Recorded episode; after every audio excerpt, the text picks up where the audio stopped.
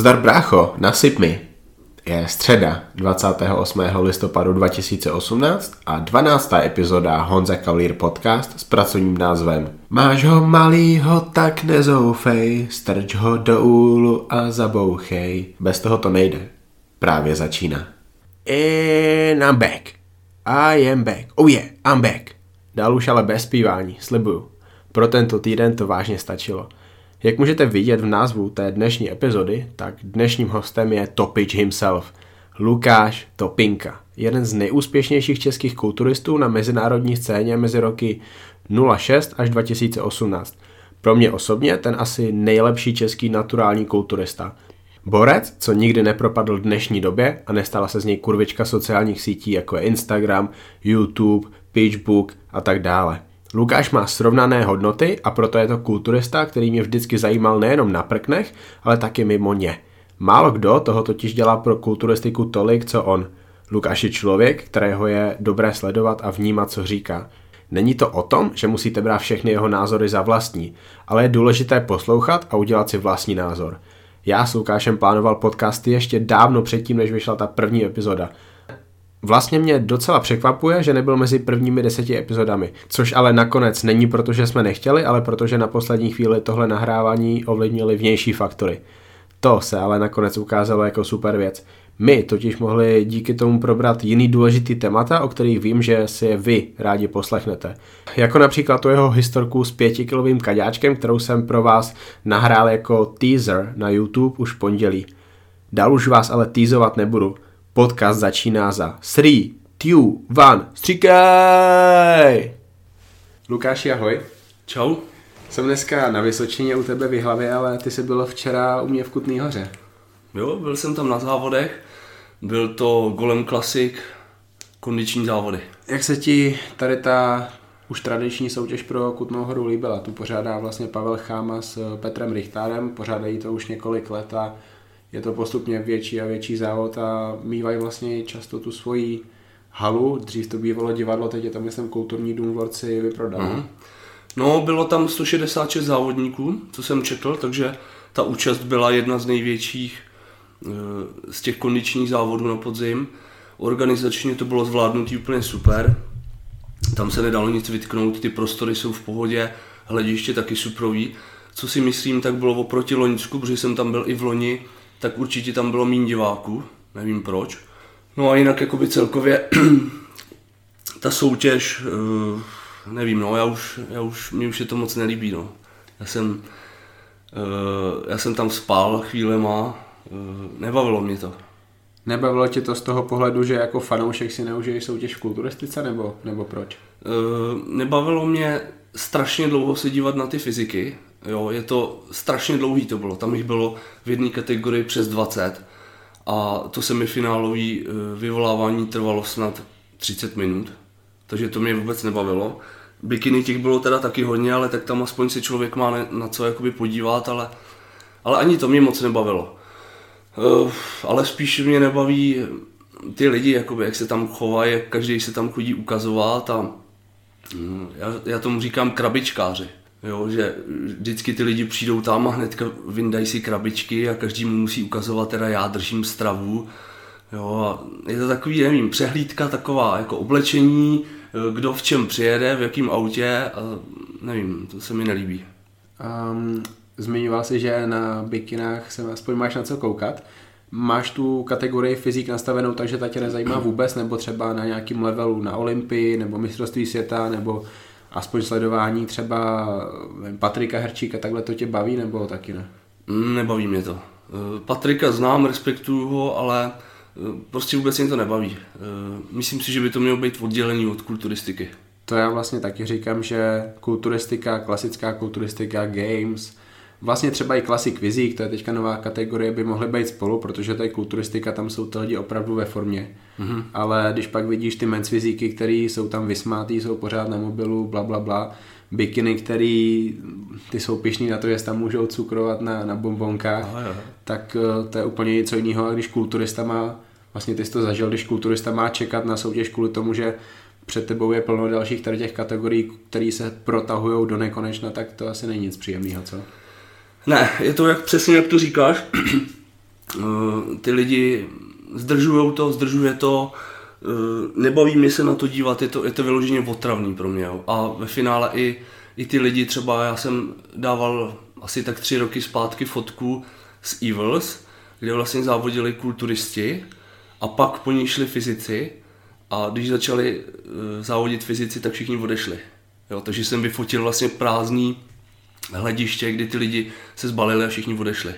To je, protože je to nezajímalo. Jakoby, no. To je hrozně často ten argument, že když tam nebudou tady ty kategorie, tady ty populární, tak uh, populární v úvozovkách, tak uh, kdo se bude na ty soutěže chodit koukat ale bude to vlastně úplně stejný. Jediný, kdo se tam nepůjde podívat, jsou ty rodiny závodníků, jo, ale možná o to větší chuť budou mít na tady ty soutěže chodit lidi jako já, jako ty, protože já už prostě nepůjdu na tady tu soutěž. To je, to je tak dlouhý, je to, je to pro mě o ničem, protože tři čtvrtiny toho závodu jsou prostě kategorie, které mě nezajímají. Hmm. Proč bych tam chodil vlastně, jo. když se můžu kouknout, když mám štěstí na internetu nebo v podstatě ani na tu soutěž nemusím koukat, stačí fotky, stačí, že si poketám s někým, kdo na té soutěži dobře dopadá, já toho člověka sleduju a znám. Přesně tam nejde, než souhlasit. No.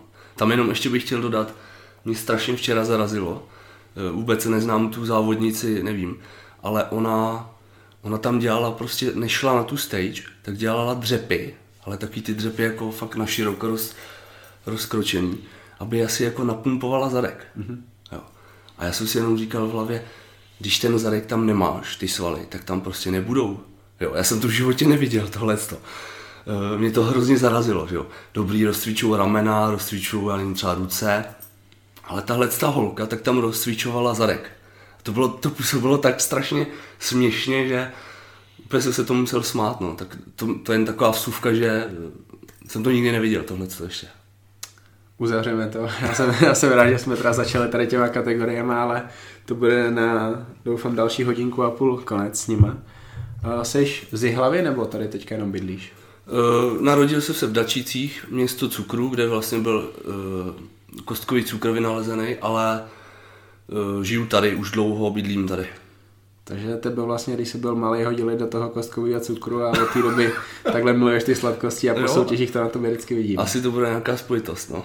Jak se ti líbí v hlavě? Uvažuješ třeba o tom, že se přestěhuješ někam, někam jinam, protože to už teďka není jenom o tobě, to je o Nikole. Máte prcka, máte pejska? Určitě ne. Já jsem s hlavou úplně spokojený. Eh, Brno, Brno je velký, Praha je taky velký a já jsem fakt spokojený. Jihlava má 50 tisíc obyvatel, je tady všechno. Eh, je tady do nemocnice, já nevím, stadion hokejový, fotbalový. Já se hlásím, já znám zoo a znám akvapark, tam jsem byl. Zoo je pěkná, jako je taková vyhlášená, akvapark se mi moc nelíbí, tam nechodím. Ale jakoby hlava, jsem s ní spokojený, tady klid, ale zároveň tady najdeš všechno, co, co bys v tom městě měl najít. Takže, takže určitě ne, určitě se stěhovat nebudem.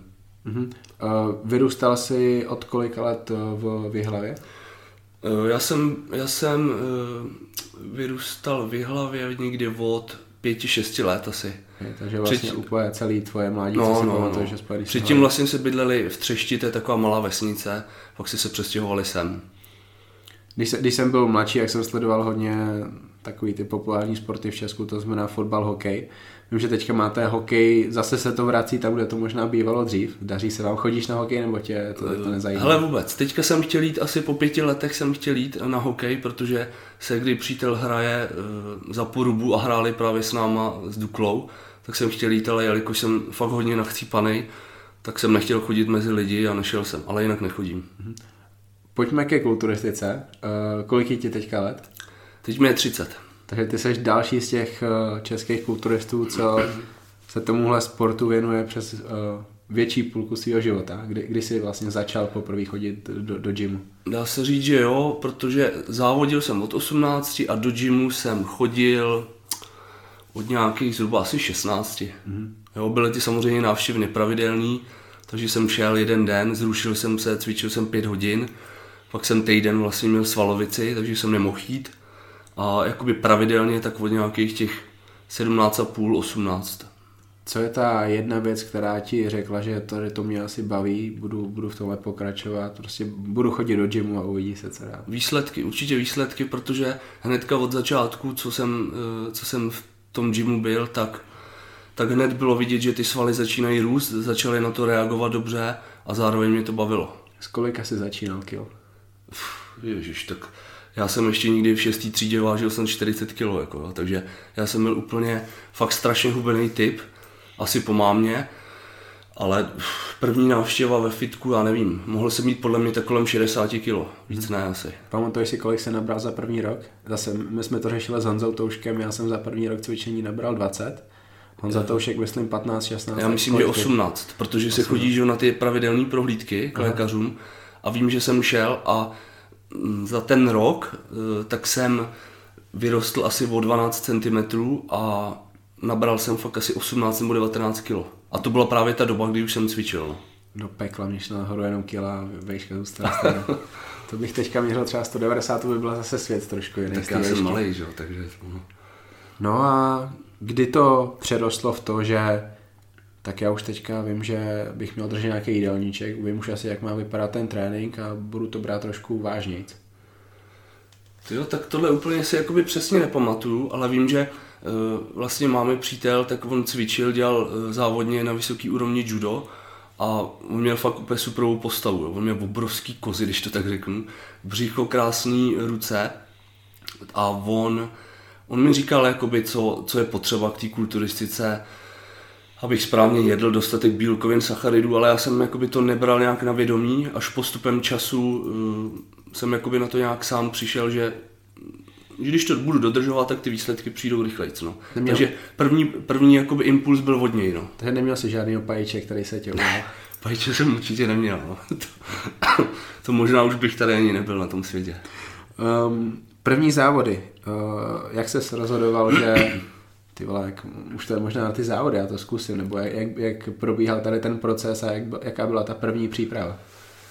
Eh, nedávno jsem to řešil s manželkou. Eh, tady, tady v hlavě byl vlastně kulturista Michal Benda, eh, prezident NABY teďka, mm-hmm. on je z hlavy taky. A to byl právě známý toho, toho maminního přítele. A já jsem od něj chtěl, protože jsem to viděl, že závodil, aby přišel k nám. Protože jsem si nějak řekl, že bych to chtěl zkusit, ty závody. A aby na mě koukl, aby mi řekl co a jak. Samozřejmě ten mámi přítel mě od toho odrazoval, protože věděl, že kulturistika je o dopingu a nechtěl, abych do toho spadl. Takže pozval toho Michala teda, ač, ač nerad. A to je super, že on prostě věděl, jo, jak přesně, to chodí, takže ty jsi měl někoho, kdo tě do toho nepustí. A já jsem mu to strašně tenkrát zazlíval, uh, že prostě nechtěl a hrozně jsem byl jakoby naštvaný. A až teďka vlastně zpětně si dokážu uvědomit, že vlastně mu chtěl jenom to dobrý pro mě. No a takže ho pozval, Michal tenkrát ani na mě nekoukl, viděl mě v tričku v mikině nebo v kraťasek, řekl, to, to, je, to je floutek nějaký. Takže ani na mě nekoukl, ukázal mi nějaký soutěže, on závodil v IFBB ještě tenkrát, něco mi k tomu řekl a víceméně oni se dohodli a odradil mě od toho. On odešel, vím, že jsem se rozbrečel, byl jsem úplně fakt špatný z toho, no ale prostě já mám takovou povahu buldočí, takže prostě jsem řekl ne a já vám ukážu, že, že prostě na to mám. A mm, pak jakoby jsem se začal připravovat nějak už, no. Takže to byl ještě dorost? V juniorech jsem byl. V juniorech. Takže ty jsi šel vlastně jako bylo nejma, nejmladší. 18 mi bylo. Jo. Jako nejmladší jsi šel do junioru, takže to bych předpokládal, že asi nedopadneš moc dobře, protože půjdeš proti klukům, kteří už za sebou třeba mají závody a hlavně cvičí mnohem díl ty. Takže jak, jak to nakonec dopadlo? No, dopadlo to, že jsem vyhrál, no. Jaká to byla soutěž a vyhrál si absolutku, vyhrál si jenom kategorii? Jak to bylo? bylo to, to bylo mistrovství Moravy, byla to 70 kategorie, tam jsem vyhrál.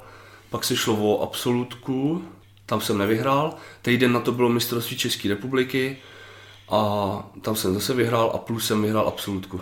Pamatuješ si nějaký kluky, který by teďka znali třeba fanoušci kulturistiky, proti kterým si ty závodil na těch závodech? Uh, já jsem byl v té 70. tam nebyl úplně nikdo známý, ale v, 70, v nad 77 byl Jirka Borkovec, mm-hmm. který tenkrát skončil druhý. Porazil ho nějaký uh, Pavel Novotný, který vážil 96 kg.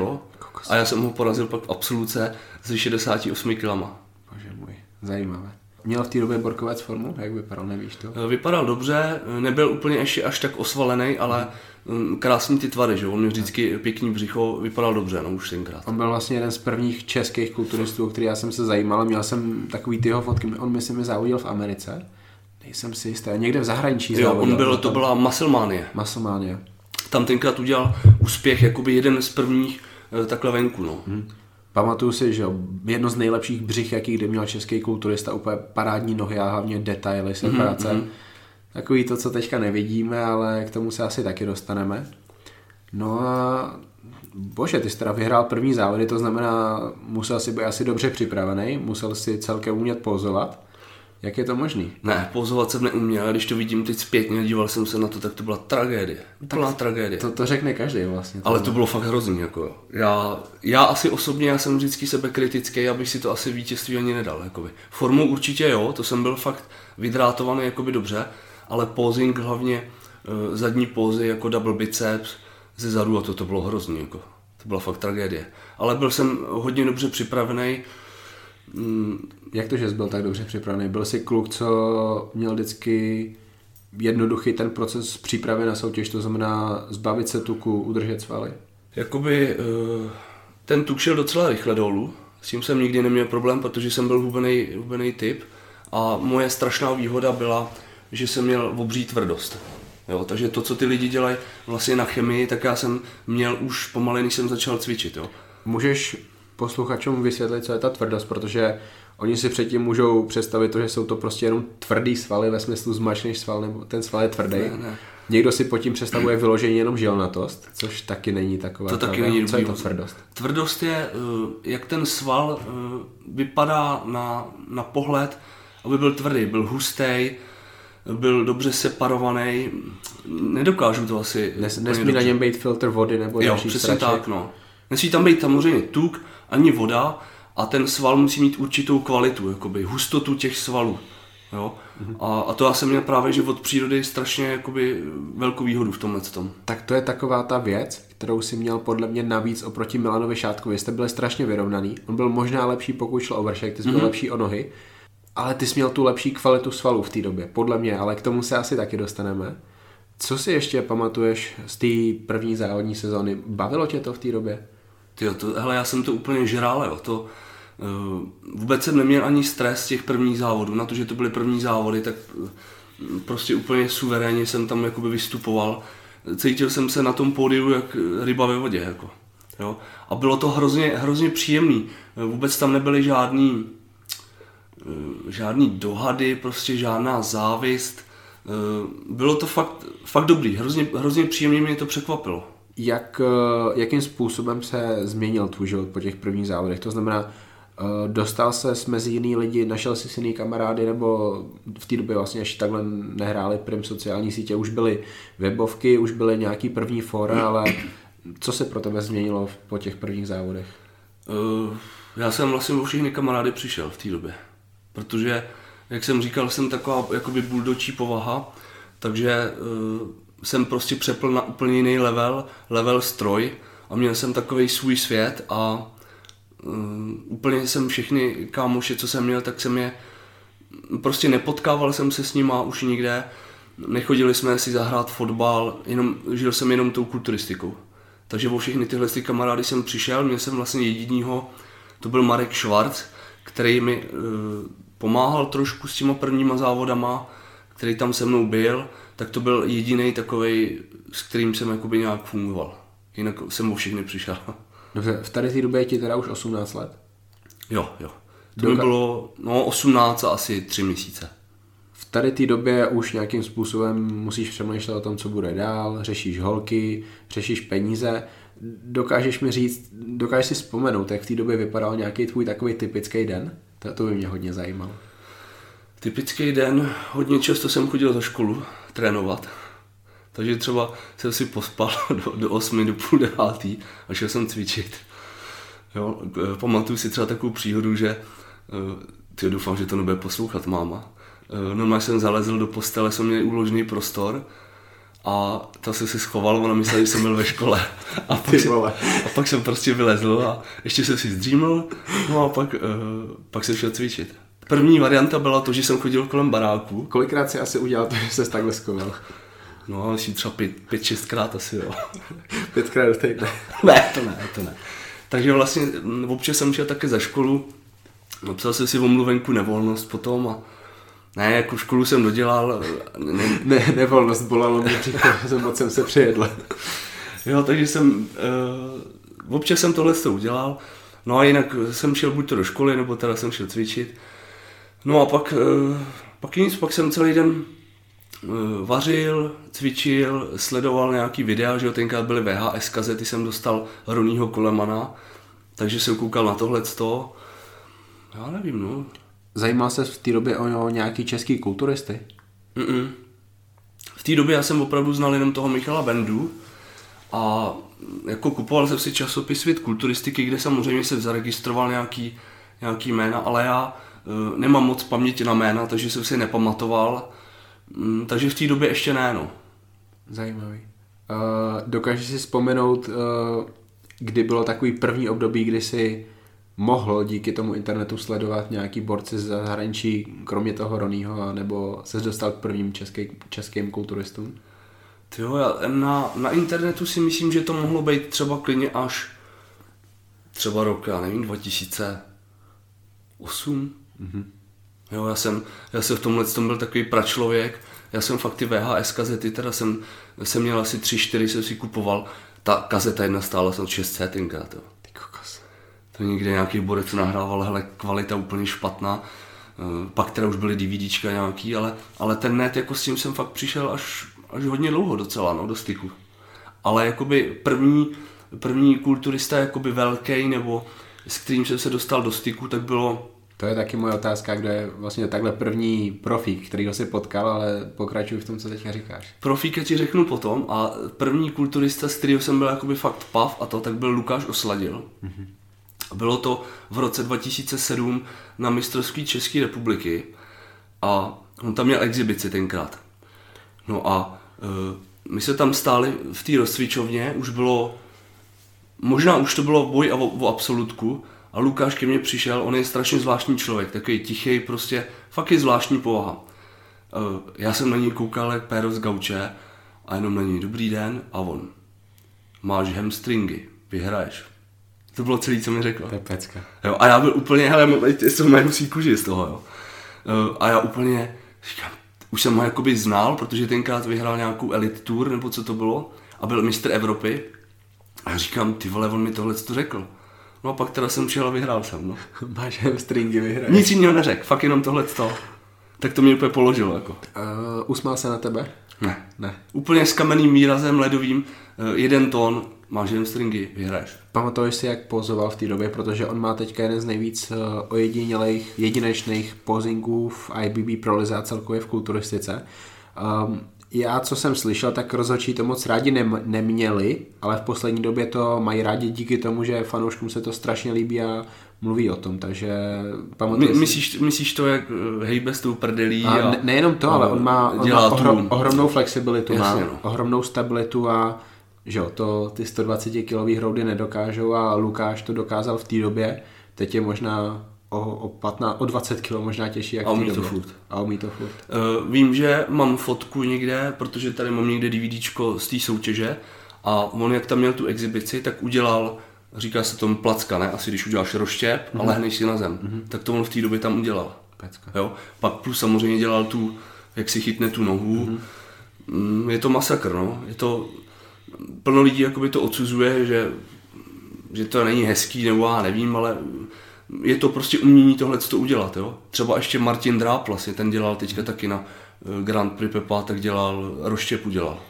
Mně se, mně se to nelíbí, ale to je, to je úplně jedno, protože zase na tom na druhou stranu oceňuju to, že se odlišuje a to je v té kulturistice strašně důležitý. Ty jsi měl hamstringy a proto si vyhrál taky se odlišovat. Asi tak, ale roště bych neudělal. Takže tady to byly takové ty tvoje první úspěchy a pak se s nějakým způsobem dostal k možnosti reprezentovat Českou republiku. Jak tady ta nabídka přišla a, a co bylo dál? E, ta nabídka přišla vlastně můj drzostí, protože to bylo na mistrovství, e, jo, na mistrovství České republiky 2006, e, kdy teda bylo po té semifinálové části a já jsem nějakým způsobem zašel do nějaké místnosti, kde byl nějaký sraz. Byl tam Martin Novotnej a ještě někdo, nevím už teď kdo. A seděli tam zájemci nebo reprezentanti o ten start a já jsem tam prostě vlezl do té místnosti. A přihlásil se, zakřičel si, já mám hamstringy. To ne. Eh, A prostě jsem si tam sedl, poslouchal jsem to. Eh, Tenkrát Martin řekl, že bych to klidně mohl zkusit. A to byl fakt jenom takový jakoby nějaký srázek, nebyla to nominace nic. A řekl, ať přijedu na nominaci nějakého datumu, bylo to někdy v říjnu nebo tak nějak. Tak jsem tam jel a, a vlastně řekl, jo, jsi dobrý, můžeš jet a, a byl jsem v repre. To jsi šel na Evropu nebo na svět? Svět to byl. Jak jsi dopadnul? Byl jsem druhý, byl jsem strašně naštvaný. Bože. Eh, Jel, jel jsem tam, že jo, jako první velká soutěž, eh, to ale prostě chtěl jsem vyhrát. Kdo tě sundal? Eh, Maďar Tamas Simon do dneška závodí, sponzoruje ho Nutrend, eh, závodí někdy v 90 nebo co.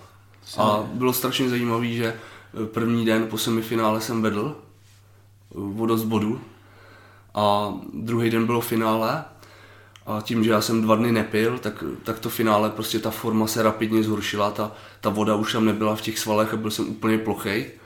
Takže tady tohle to mě stálo ten titul mistra světa. No myslíš si, že jsi byl objektivně horší jak on, nebo... Nebyl. Eh, Měl o trošku víc svalů, ale mm, mohli to dát mě i jemu.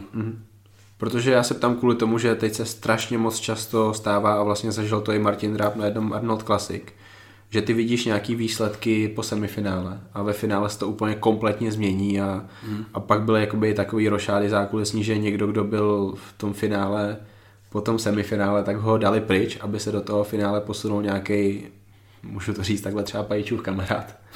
Takhle to tam totiž fungovalo na těch závodech. Takhle prostě funguje ta politika v té mezinárodní IBB a tím spíš, když, no, když tam šlo o nějakého arabáče. Určitě se to stává a děje. Zažil jsi ty sám něco takového? Nebo máš nějakou historickou takhle s někým, komu se to bohužel stalo? Jako já určitě ne, mně se to nestalo. Uh, ale jako nevybavím si teďka jakoby příklady, ale vím, že se to děje prostě. Jo.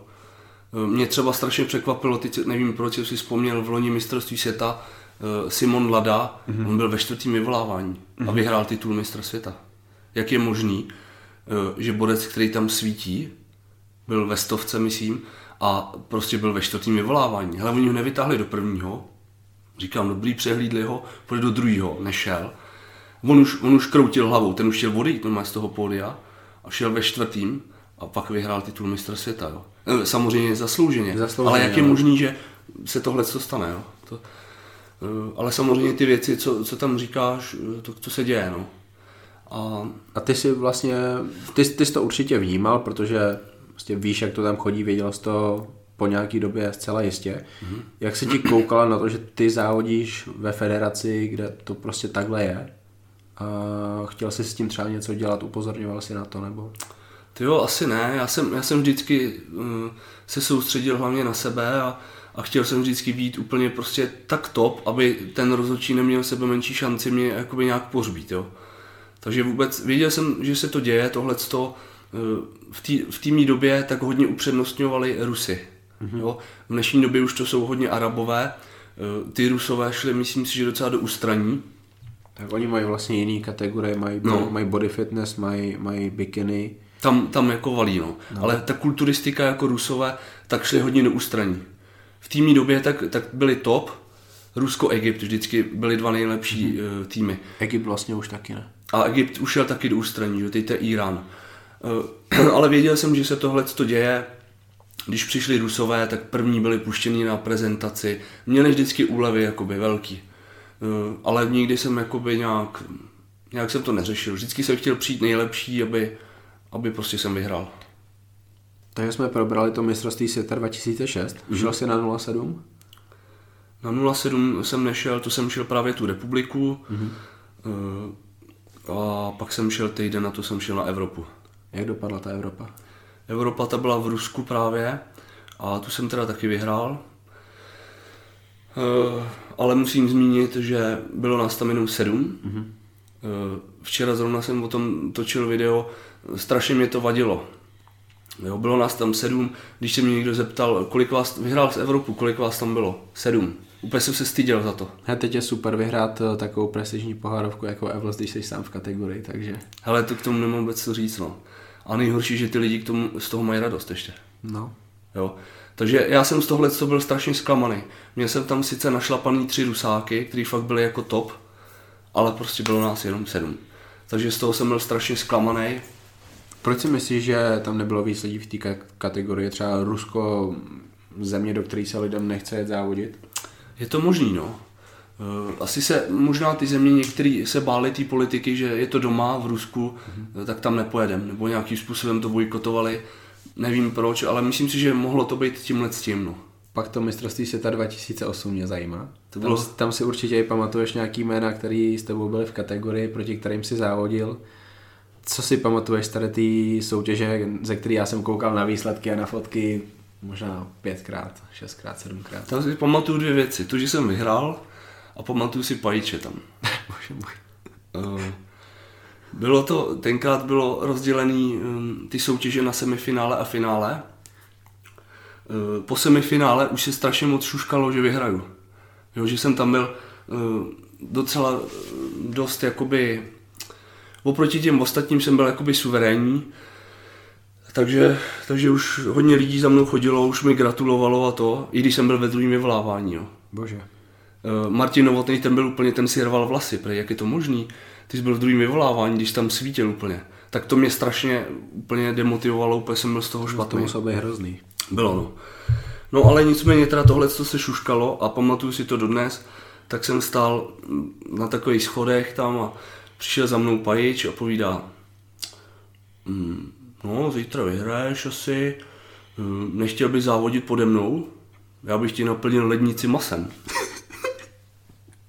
já jsem na ní koukal jak péro. Říkám, cože? Já říkám, já se připravuju sám. Vždycky se se připravil sám a nepotřebuju se připravovat pod někým. A maso si koupím, jako. já chodím jako na brigády a já si koupím maso. No a tím jsem ho jakoby asi urazil, mm. že jsem ho odmítl. První z mnoha lidí, který si během let, co si závodil, urazil a neměli tě rádi. No. A pak teda jsem jenom viděl, protože už měl vyhlídýho Milana Šátka, tak šel vlastně za Milanem a 2008 tak odstartovala vlastně uh, uh, spolupráce Pajič uh, Šádek. Byla díky tomu, kvůli tomu, nějaká rivalita mezi tebou a Milanem? Určitě. To, jako my jsme nikdy o tom veřejně nějak nemluvili. Já o tom točím videa o nějakých zážitcích z mých soutěží a až budu natáčet o mistrovství světa 2009, tak se to bude jmenovat Jak jsem chtěl porazit pajíče se šátkem. Super, těším se na to video. Eh, protože uh, já jsem vlastně tam nejel vůbec, mě nezajímal výsledek. Kdyby skončil šádek sedmý, tak já jsem chtěl být častý. Já jsem prostě za každou cenu jsem chtěl být před ním. Hmm. Protože tam vznikla uh, díky Pajíčovi vlastně tahle ta rivalita a já jsem chtěl být před ním. To byl můj hlavní cíl. Hmm. A jak se to třeba na nějakých konkrétních věcech projevovalo mezi tebou a Milanem? Nebavili jste se ne, třeba? to ne. Eh, furt jsme vycházeli spolu, tak Milan je rozumný člověk, já doufám taky a mm, nebylo to, že bychom si dělali nějaký naschvály nebo to vůbec. Jo, eh, mezi mnou a Pajčem to bylo vidět, pozdravili jsme se, ale nejradši bychom si píchli kudlu dozad, jo. Tam to bylo vidět, že eh, to nebylo dobrý. Ale jako mezi mnou a Milanem, mm, ne, to, ne, to bylo v pohodě. Tak pojď na to mistrovství světa 2009, protože to je ještě větší bomba než to mistrovství 2008, podle mě. No, tam to bylo vlastně v Polsku, v Bialystoku. Eh, tam, tam byla vlastně jedna moje další, další velký milník té kariéry, že jsem se eh, dost pohádal eh, se Stanislavem Pešátem. Mhm. K tomu se taky ještě dostaneme, ale pojď nejdřív k té soutěži. Uh, takže jeli jsme tam autama spolu s Milanem, spali jsme spolu na pokoji, byli jsme spolu tam. Uh, vyhrál jsem teda... Nedal jsem mu nějaký kostky cukru do, do čaje před soutěží? Uh, Aby se porazil lehčejc? Ne, ne, to určitě ne. Ale probíhalo tam to, že lehce mě tam Milanova rodina rozebírala psychicky. Zajímavé. Uh, ne, já nechci tady vytahovat nějaký to, ale vím, že tenkrát za mnou přišel, protože ona tam měla s ním rodina, byl tam s bráchou, s mámou, s tátou. No a my se seděli v té šatně, já jsem byl tenkrát nachcípaný, jsem měl rýmu a byl jsem takový ne v úplně dobrým rozpoložení psychickým. No a postupně tam za mnou chodili tady tyhle ty lidi a no lehce mě tam jako psychicky de- deptali. Jako. Hele, ty se tomu teďka směješ, Milan by se tomu určitě taky No, zasmál, že každý prostě pochopí a, a teď jste oba prostě kamarádi a zase prostě část těch dobrých lidí tady v té kulturistice, kterých postupně ubejvá. A jak si teda dopadnul na tady ty soutěži? No, vyhrál jsem jí teda, obhájil jsem eh, titul mistra světa, ale musím, musím říct prostě tak, jak to je. Eh, Kdyby ho vyhrál Milan, tak, tak vlastně vůbec by se nic nestalo. Jo? Protože to bylo eh, 10 lidí, 10 názorů. Jo? Takže já jsem vyhrál snad obod, eh, jenom díky volné sestavě. A říkám, my jsme byli svalovým rozvojem na tom stejně. Eh, Milan měl lepší třeba vršek, já jsem měl lepší nohy, eh, já jsem měl lepší zadek, hamstringy, on měl lepší záda, každý měl něco a svalovým rozvojem se byli na stejno. Takže eh, kdyby tam přišel nějaký slepej a ukázal na něj nebo na mě, tak to bylo úplně jedno. Jo? Samozřejmě já, já bych to nesl asi těžce, díky tomu Pajíčovi, že ho připravoval, mm-hmm. takže jsem byl rád strašně, že jsem to vyhrál, ale říkám, mohl vyhrát i on, úplně v pohodě. Je to, je to, vnímáš to, že jsi takhle porazil Milana zase jako cený skalp? Tak asi určitě jo, no. v té dob, v době určitě, že jo. Protože říkám, připravoval ho, jak se prezentoval top trenér, že jo. trenér. Takže pro mě to byl velký skalp i ohledně eh, toho Pajíče a i ohledně toho Milana, no. Vlastně pro, pro, pro maker. Pro Maker, no. Pro maker. Jo, jo. A co teda ještě si možná víc cením, tak jsme šli potom o absolutku. Byl tam Roman Fritz a pak nějaký egyptian v 75. Mm-hmm. A já jsem ho, toho egyptiana porazil v té 75. Takže to mě strašně úplně, to mě zahřálo, eh, když potom mi řekli vlastně na banketu někdo dones výsledky a prý, no, ty jsi v absolutce porazil tohohle borce. A málem vlastně, tam mám takovou příhodu, že jsem ani na tu absolutku nešel. Protože tam měl stránek eh, Flex Levis, kde se tenkrát Milan s ním měl dohromady. A my se tam prostě žrali tyčinky už a byl napitej všechno, oblečený a najednou prostě pro mě přiběhl pešát a prý, jdeš do absolutky. A já, dít klasická kulturistika nikdy do absolutky nechodila. Ale mě normálně najednou čtyři lidi, úplně neznámí, nějaký Španělé, Italové mě mazali. A oni mě namazali jenom za dvě minuty. Čtyři lidi mě mazali a šel jsem teda bojovat o tu absolutku ještě. A co říkáš na Romana Frice v tady té době a co se z něj teďka stalo? Tyjo, tak v té době byl úplně špička, no. Eh, Jeho sponzoroval All Star tenkrát, takže jsem měl nějaké informace, jak se připravoval od Báry Benešový a v té době on, on byl nadčasový, no. Ten junior, on byl, eh, nebyl úplně, že by byl, samozřejmě měl hodně svalů, ale byl hodně tvrdý, hodně dobře připravený, hodně dobře pouzoval, eh, byl fakt dobrý, no. Jak ři, jo, co si myslíš o tom jeho dalším vývoji sportovním? On uh, porazil Milana Šátka na amatérské olympii. Zase to bylo něco jako ty proti tomu Milanovi. Mm-hmm. Strašně, strašně tě- těsný souboj. Já jsem se i veřejně vyjádřil, že bych to dal nakonec tomu Fricovi, protože oni byli úplně stejně. Milan lepší zepředu, řekněme, kvadricepsy, Fritz mnohem lepší hamstringy, zadek, uh, ale dal bych to tomu Fricovi díky tomu, že byl teda těžší, což je, mm. počítá se to. Jasný.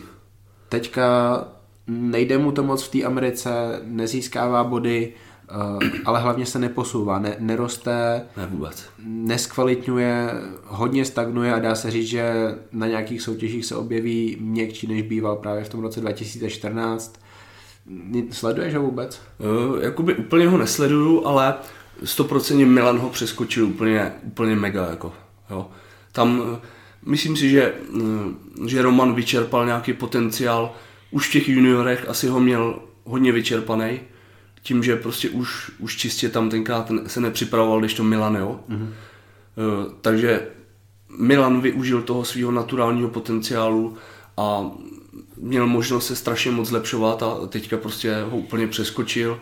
Ale jinak jakoby Romana nesleduju úplně, ale je- to, jak, jak říkáš, no, neposouvá se, mm, má problém přibrat nějaký svaly. Myslím si, že i to je právě tím, že on furt eh, mi přijde, že se snaží je ten objem kvalitně hrozně. On je furt poměrně kvalitní. Tak to je, já vlastně vím celkem dost o jeho přípravě, bavím se o tom s ním, bavím se o tom s lidma, který ho nějakým způsobem vedli, ve smyslu on se jich ptá, on se ptá ale hrozně moc lidí najednou a dává si tady ty informace dohromady a zmiňuješ to správně, on se snaží pořád držet ve formě. jedna věc je, že jakože vysazoval, ale ne na moc dlouho, takže jeho tělo se neodpočinulo. A bylo to na něm vidět, on vlastně se malinko zaleje, zaleje vodou, zmenší se, ale tělo si fakt neodpočine. Tak jako to můžou udělat jiný kulturisti, třeba Milan. Milan prostě teďka strašně dlouho zase odpočíval a já čekám, že se zlepší, nabere třeba 3 kg svalů na další Já si to taky myslím, no. ale, ale ten Roman to takhle prostě ne, nedokáže a nechce hlavně. A ty jsi byl zase takový jiný příklad. Tak Po, jako, po, pojďme, pojďme na to. Uh, ty jsi už od začátku té své soutěžní kariéry dokázal, že se parádně připravíš, ale jak to bylo po těch soutěžích? no, to bylo jako, když to vidím zpětně, tak to bylo špatný, jo. To, prostě jsem byl, když to tak řeknu, hovado nenažraný, jako. Jo, já, já prostě miluji jídlo, já jsem otrok jídla a prostě skončily závody a prostě jsem vypl. Jo, jedl jsem samozřejmě, vždycky jsem jedl, i v tom objemu, každý si myslí, že jím jenom sračky, jo, ale to tak není. Já jsem byl schopný v tom objemu sníst opravdu kilo masa denně, 600-700 gramů rejže a plus do toho mekáč, čokolády a tak dále. No. Já začnu tou vzpomínkou, jakou mám já. To je mistrovství Evropy v kulturistice 2017, kde si se stal mistrem Evropy. A hele, ře- řekni mi celý ten den po soutěži, to, to bude asi nejlepší, protože tam je toho hrozně moc, není to jenom o tom, že si nabral strašně moc, ale, uh, ale ty legíny ti to asi nezapomenou. No. Vyhrál jsem teda titul mistra Evropy, prostě úplně nadšený, nej, asi nejlepší pocit v té kariéře, nejvíc jsem si to užil. Jsem rád, že jsem byl u toho. No, fakt, fakt to byla jedna z nejhezčích soutěží, eh, protože že jsem tam měl tu Nikolu, to byla vlastně první soutěž, kde byla se mnou takhle, takže to bylo fakt super pocity, mm, i ty další tři, čtyři dny jsme si tam užili. No ale ten den, eh, teda závody skončily, mm, Závody si měl vlastně na začátku toho mistrovství Evropy, který trvá týden, takže No, no, no. zbytek týdne si tam byl ještě s náma. Takže skončily, skončily závody, klasika začalo se jíst, eh, Co to u tebe znamená? eh, slaninka, vajíčka, párečky, houstičky, Stihnul, takového něco zdravějšího. sti- stihnul si oběd ještě na hotelu, nebo jak to bylo? No, něco, se, něco jsem stihl, nebo večeře možná už to byla, ani nevím, řízky nějaký proběhly a takový, ale fakt jakoby zdraví věci. Říkal jsem si, zítra fotím s Pepou Adltem, to prostě nemůžu tady dělat ze sebe to, takže fakt brambory jsem si dal a to. No a pak jsme šli, tam byla uh, kolonáda, to byla Santa Susana nebo nebyla? Bylo to Jo, Santa byla. Susana. Taková ta vyhlášená uh, turistická kolonáda, kde jsou ty obchudky a různý bary a, a tak. A je tam vyhlášená, že tam dělají palačinky s nutelou. Já se budu celou dobu smát, ale nenech se rušit. Eh, takže, takže jsme šli tam, dal jsem si tu palačinku s nutelou. Hele, bylo mi, už, už tam mi bylo dost blbě, takže jsem si jedl asi tak čtvrtku, že už šlehačku do toho a to. No ale nějak se to snědli, šli jsme zpátky, že půjdeme na hotel, protože jsem byl unavený už. A ušli jsme asi, byli jsme asi tak 300 metrů od hotelu a najednou studený pot, normálně, když na mě chrstne štíbl s vodou a v břiše mi to dělalo takovýhle zvuky, jo. Říkám, co to je? No a už jsem viděl, že už je zlé prostě, že to bude špatný. No prostě se mi chtělo na velkou. Tak jsem si sedl tam na nějakou sedačku nebo nějakou lavičku. Říkám, sednu chvíli, odpočinu, půjdem dál. A byli jsme už tak 150 metrů od hotelu. Dobrý, přišlo to, zvedl jsem se, ušel jsem 30 metrů a znova. A najednou prostě, jak když to tělo prostě vypne, normálně jsem se regulárně posral. Normálně jsem se posral. Ale měl jsi štěstí. Měl jsem štěstí, za to, že ještě jsem ani nepoděkoval. Eh, Michal Rudzinský mu mi dal tenkrát nějaký legíny. Jo. Já jsem, mě byla v dietě strašná zima na nohy, takže jsem nosil legíny a na to jsem nosil tepláky. A jelikož to bylo po soutěži, tak furt ještě mi byla zima, takže jsem měl pod těma teplákama legíny. Fakt upnutý a to. Takže všechny ty, všechno, co ze mě šlo, a bylo toho asi tak pět kilo, tak zachytili ty legíny. A normálně jsem stál na té kolonádě, na kolonádě, kde chodilo stovky lidí a prostě jsem stál a normálně jsem strál do gatí. A teď jenom jsem cítil, jak mi to teče po nohách, eh, v těch nohavicích jsem to měl. A teď jenom Nikola, vlastně tuším je manželka, teďka, eh, prej, co je, co je, a říkám, já jsem se posral. Takže jsem se posral, stál jsem tam, eh, chtělo se mi brečet, normálně jsem měl slzy. Smál, Zároveň- smál se Nikola nebo ne? No smála, to víš, že se smála. Prý, ty, to není možný. No a tak jsem brečel, pak jsem se začal smát. Sedl jsem si na tu židli zpátky, nebo na tu lavičku. Jsi sedl na zadek. No, hele, obří smrát. A teď říkám, a co teď? Prostě jsem byl zašvihaný a říkám, já nemůžu takhle na hotel jít. Já říkám, já půjdu někdy do nějakého keře, dojdi pro nějaký ubrousky nebo něco. A říkám, to nemá cenu, já mám posraný celý nohy, jo. No, takže eh, mě napadlo, že půjdu do moře, protože tam bylo přes ulici moře a že prostě se tam vykoupu a nějak, nějak se tam dám do kupy. Mezitím jsem se ještě dvakrát posral, protože Ta pláž je dlouhá, no. ta pláž je dlouhá a byly tam podchody, že jo. Je kolonáda, silnice, železnice a pak až pláž. A byly vlastně každých asi 200 nebo 300 metrů podchody, kde se šlo na tu pláž. Takže my jsme museli najít ten podchod. Mezitím teda jsem se dvakrát posral ještě. Strašný smrad. Nikola ani nechtěla jít eh, u mě, protože to byl hrozný smrad. No a pak eh, teda jsem šel do moře, tam jsem sundal všechno, vykoupal jsem se a legíny jsem tam vyhodil teda, omyl jsem se, šli jsme na, na hotel no, a jedl jsem dál. A bylo to fakt strašný. Fakt strašný to bylo. Eh, Člověk vyhraje to nejvíc, co jde vyhrát v Evropě a za dvě hodiny na to se posere jako nějaký kojenec, jo. Takže jsou to strašní protiklady, ale opravdu to nešlo, tam vznikla nějaká reakce asi, nebo já nevím, nevím, co to bylo. Jak moc trapně ti bylo v tu chvíli? Uh, jo, já nevím, nedokážu to popsat. Asi nejvýstižnější je to, že fakt se mi chtělo brečet, úplně ze zoufalství, a za 10 vteřin jsem se smál tomu, jo. Říkám, no tak co, tak jako jsem se posral, no. Kde si myslíš, že teďka ty legíny jsou? Jsou Jo. nějakého sběratele kulturistických memorií? ne? Já nevím, kde to může být, no. Třeba to bude někde, já nevím, v Africe už, no, já nevím. Už nevím, odpluli. Musí, musíme se podívat, jaký byly proudy loni v, v květnu. A najdeme. Takže rest in peace. No. Legínky. No a my vždycky, my si píše, píšeme, tak když jsme si psali po soutěžích, tak moje oblíbená otázka, že tak kolik už máš nahoře, kolik už máš nahoře. Dokážeš si za těch, co to bylo, 13 let, co si závodil, vzpomenout, kolik si takhle nabíral po soutěžích a za jak krátkou dobu?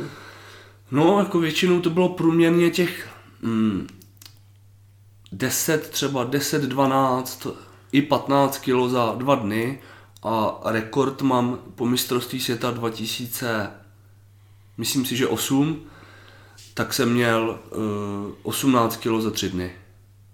A to jsem fakt jako žral mm, hodně moc. Tam bylo asi Popiš, co si tak vlastně no. Milky. eh, Jo, já jsem úplně uchylný na výrobky od Milky. Čokolády, různý ty jejich sušenky. Přítelkyně je na kinderka, já, já jsem taky na milky, no. No, Milky, anebo ty, mm, ty švýcarský, ty, ty hranatý, ježišmarja, nespomenu si teď. Ritter Sport. Ano. Nebo možná nejsou švýcarský, já nevím. Tak tady ty mi chutnají a jsem opravdu schopný, tenkrát jsem jich snědl asi 25. Těch milek 100 gramových. Pecka, no. Ale zesereš se asi vždycky, ale pak už kontrolovat. No, kontrolovaně, samozřejmě na záchodě, že jo, jako normální člověk, a jak zvíře nějaký. Ale vím, že po tom mistrovství světa 2008, tak jsem dostal anafylatický šok, eh, kdy jsem snědl, byl jsem u mámy v práci, snědl jsem tam nutelu, asi tak půl kila. Bože, Nutellu mám taky rád. No to tu, tu, mi teď, tu úplně. mi teďka schovala Maťa za, za televizi, já jsem ji našel asi po, po 17 vteřinách hledání. Nutella je hodně dobrá, no. Ano. Takže jsem snědl Nutellu, kde jsou stopy ořechů, že jo. Pak jsem snědl asi kilo pomerančů. Prostě měl jsem chuť na kombinaci pomeranče a Nutella. Nějak se to tam smíchalo a tam mám taky příhodu, teda, že jsem si chytře zabouchl klíče v bytě a chtělo se mi taky na záchod. Ale kontrolovaně teda jsem šel do keře za barák, než mi teda přijel ten zámečník odemknout ten byt. A když teda jsem tam vykonával tu potřebu, tak ke mně přiběhl asi 50 kg doga prostě a čukala tam ke mně. Tak to bylo hodně, hodně divný, no. Pak mi odemkl ten byt, šel jsem na záchod znova a když jsme vylezli ze záchodu, tak jsem měl zrcadlo. A teď jsem vylezl a podíval jsem se do toho zrcadla a já jsem měl obří hlavu. No moje, já jsem měl nateklý i už, ušní boltce. A říkám, ty, co to je? A najednou mě začalo škrábat v krku, pobolívat a to. A najednou jsem se začal dusit. E, Zúžilo se mi normálně to hrdlo, oteklo mi hrdlo, říkám, je zle, takže s mámou jsme jeli na pohotovost. E, Tenkrát, myslím, že adrenalin mi píchali, nějaký něco ještě, kyslíkovou masku a byl jsem teda přes noc normálně na jipce. Dostal jsem, je to jakoby alergická reakce na jídlo, no. Zesral se jim pak nemocnici. Jo, eh, byla tam krásná sestřička, mě si chtělo strašně, strašně strát. Takže jsem si odpojil všechny ty přístroje, že teda půjdu sám a ona hned ke mně samozřejmě přiběhla. A prý, co je, co je, já říkám, já potřebuji strašně na záchod. A, a ona, no já musím s váma. A já, ne, to ne. Jste moc pěkná, vy jste šla se mnou. Ale šla se mnou, stála za dveřma a teď samozřejmě slyšela ty zvuky, že jo, a to. Takže jsem se strašně styděl, byl jsem ještě od barvy, takže eh, jsem jim úplně znečistil eh, prostěradlo, takže druhý den přišla vizita a vypadalo to, jak kdybych se posral do toho prostěradla. Ta sestřička se teďka asi nejmenuje Nikola Topinková. Ne, ne, to ne. Tak to byla taky taková jakoby epizoda, no. Taky to bylo z jídla. No a i přesto v roce 2008 se ti tady to stalo a nikdy jsi to potom nerozmyslel, co? Prostě ta touha, nikdy jsem neuhnul v dietě, fakt nikdy, že bych prostě nekontrolovaně se najedl. Vždycky to bylo jenom proto, že to mělo nějaký účel, takzvaný ten cheat day. Ale, nikdy, soutěži. nikdy bych fakt neujel. Po soutěži jsem prostě otrok toho jídla, no. Nedokážu, uh, nedokážu to ukočírovat. Jedu, prostě žeru jako prase. Nedokážeš a chceš nebo nechceš? Nechci. Nechceš. Vím, že, že už mě nic nečeká. Samozřejmě, když to bylo tak třeba, že jsem měl republiku a týden na to Evropu, tak to neexistovalo. Jo? To, to ne, jak to dělají dneska kluci, to jsem psal nedávno taky na Facebooku, že dneska mají třeba mistrovství Moravy, za týden mají republiku a oni jdou a, a nažerou se brutálně. Kolikrát ani třeba tu formu nemají a jdou žrát. Jo? V životě bych si to nedovolil, tohleto. To je to, no, že oni, oni se odmění za něco, za co No. se vlastně ani odměňovat ne. nemají, proto na těch soutěžích nevidíš to, co jsi tam viděl dřív. Ne. A i k tomu se možná dostaneme, a už se musíme dostat k hodně věcem. Um, jak to, že tě neodradilo to, že to může mít takový důsledky zdravotní, jako ten anafylatický šok, a nebo to může mít i další negativní účinky, jako třeba selhání ledvin? Nevím, eh, asi částečně informovanost, protože že do té doby, než jsem dostal ten anafylatický šok, tak jsem vůbec nevěděl o tom, že můžou takovéhle nějaké věci tam přijít po té soutěži. Jediný, co jsem věděl, eh, že si musím dávat pozor na pitný režim po soutěži. Protože v roce 2007 v tom Rusku na té Evropě, tak jsem byl vlastně na doping control a nemohl jsem se vymočit. Byl jsem tam asi tři a půl hodiny a co byla největší chyba, co jsem udělal, tak jsem strašně moc pil. V domění, že spustím nějaký močení a tohle. Vypil jsem tam asi 4 litry za ty 3 hodiny.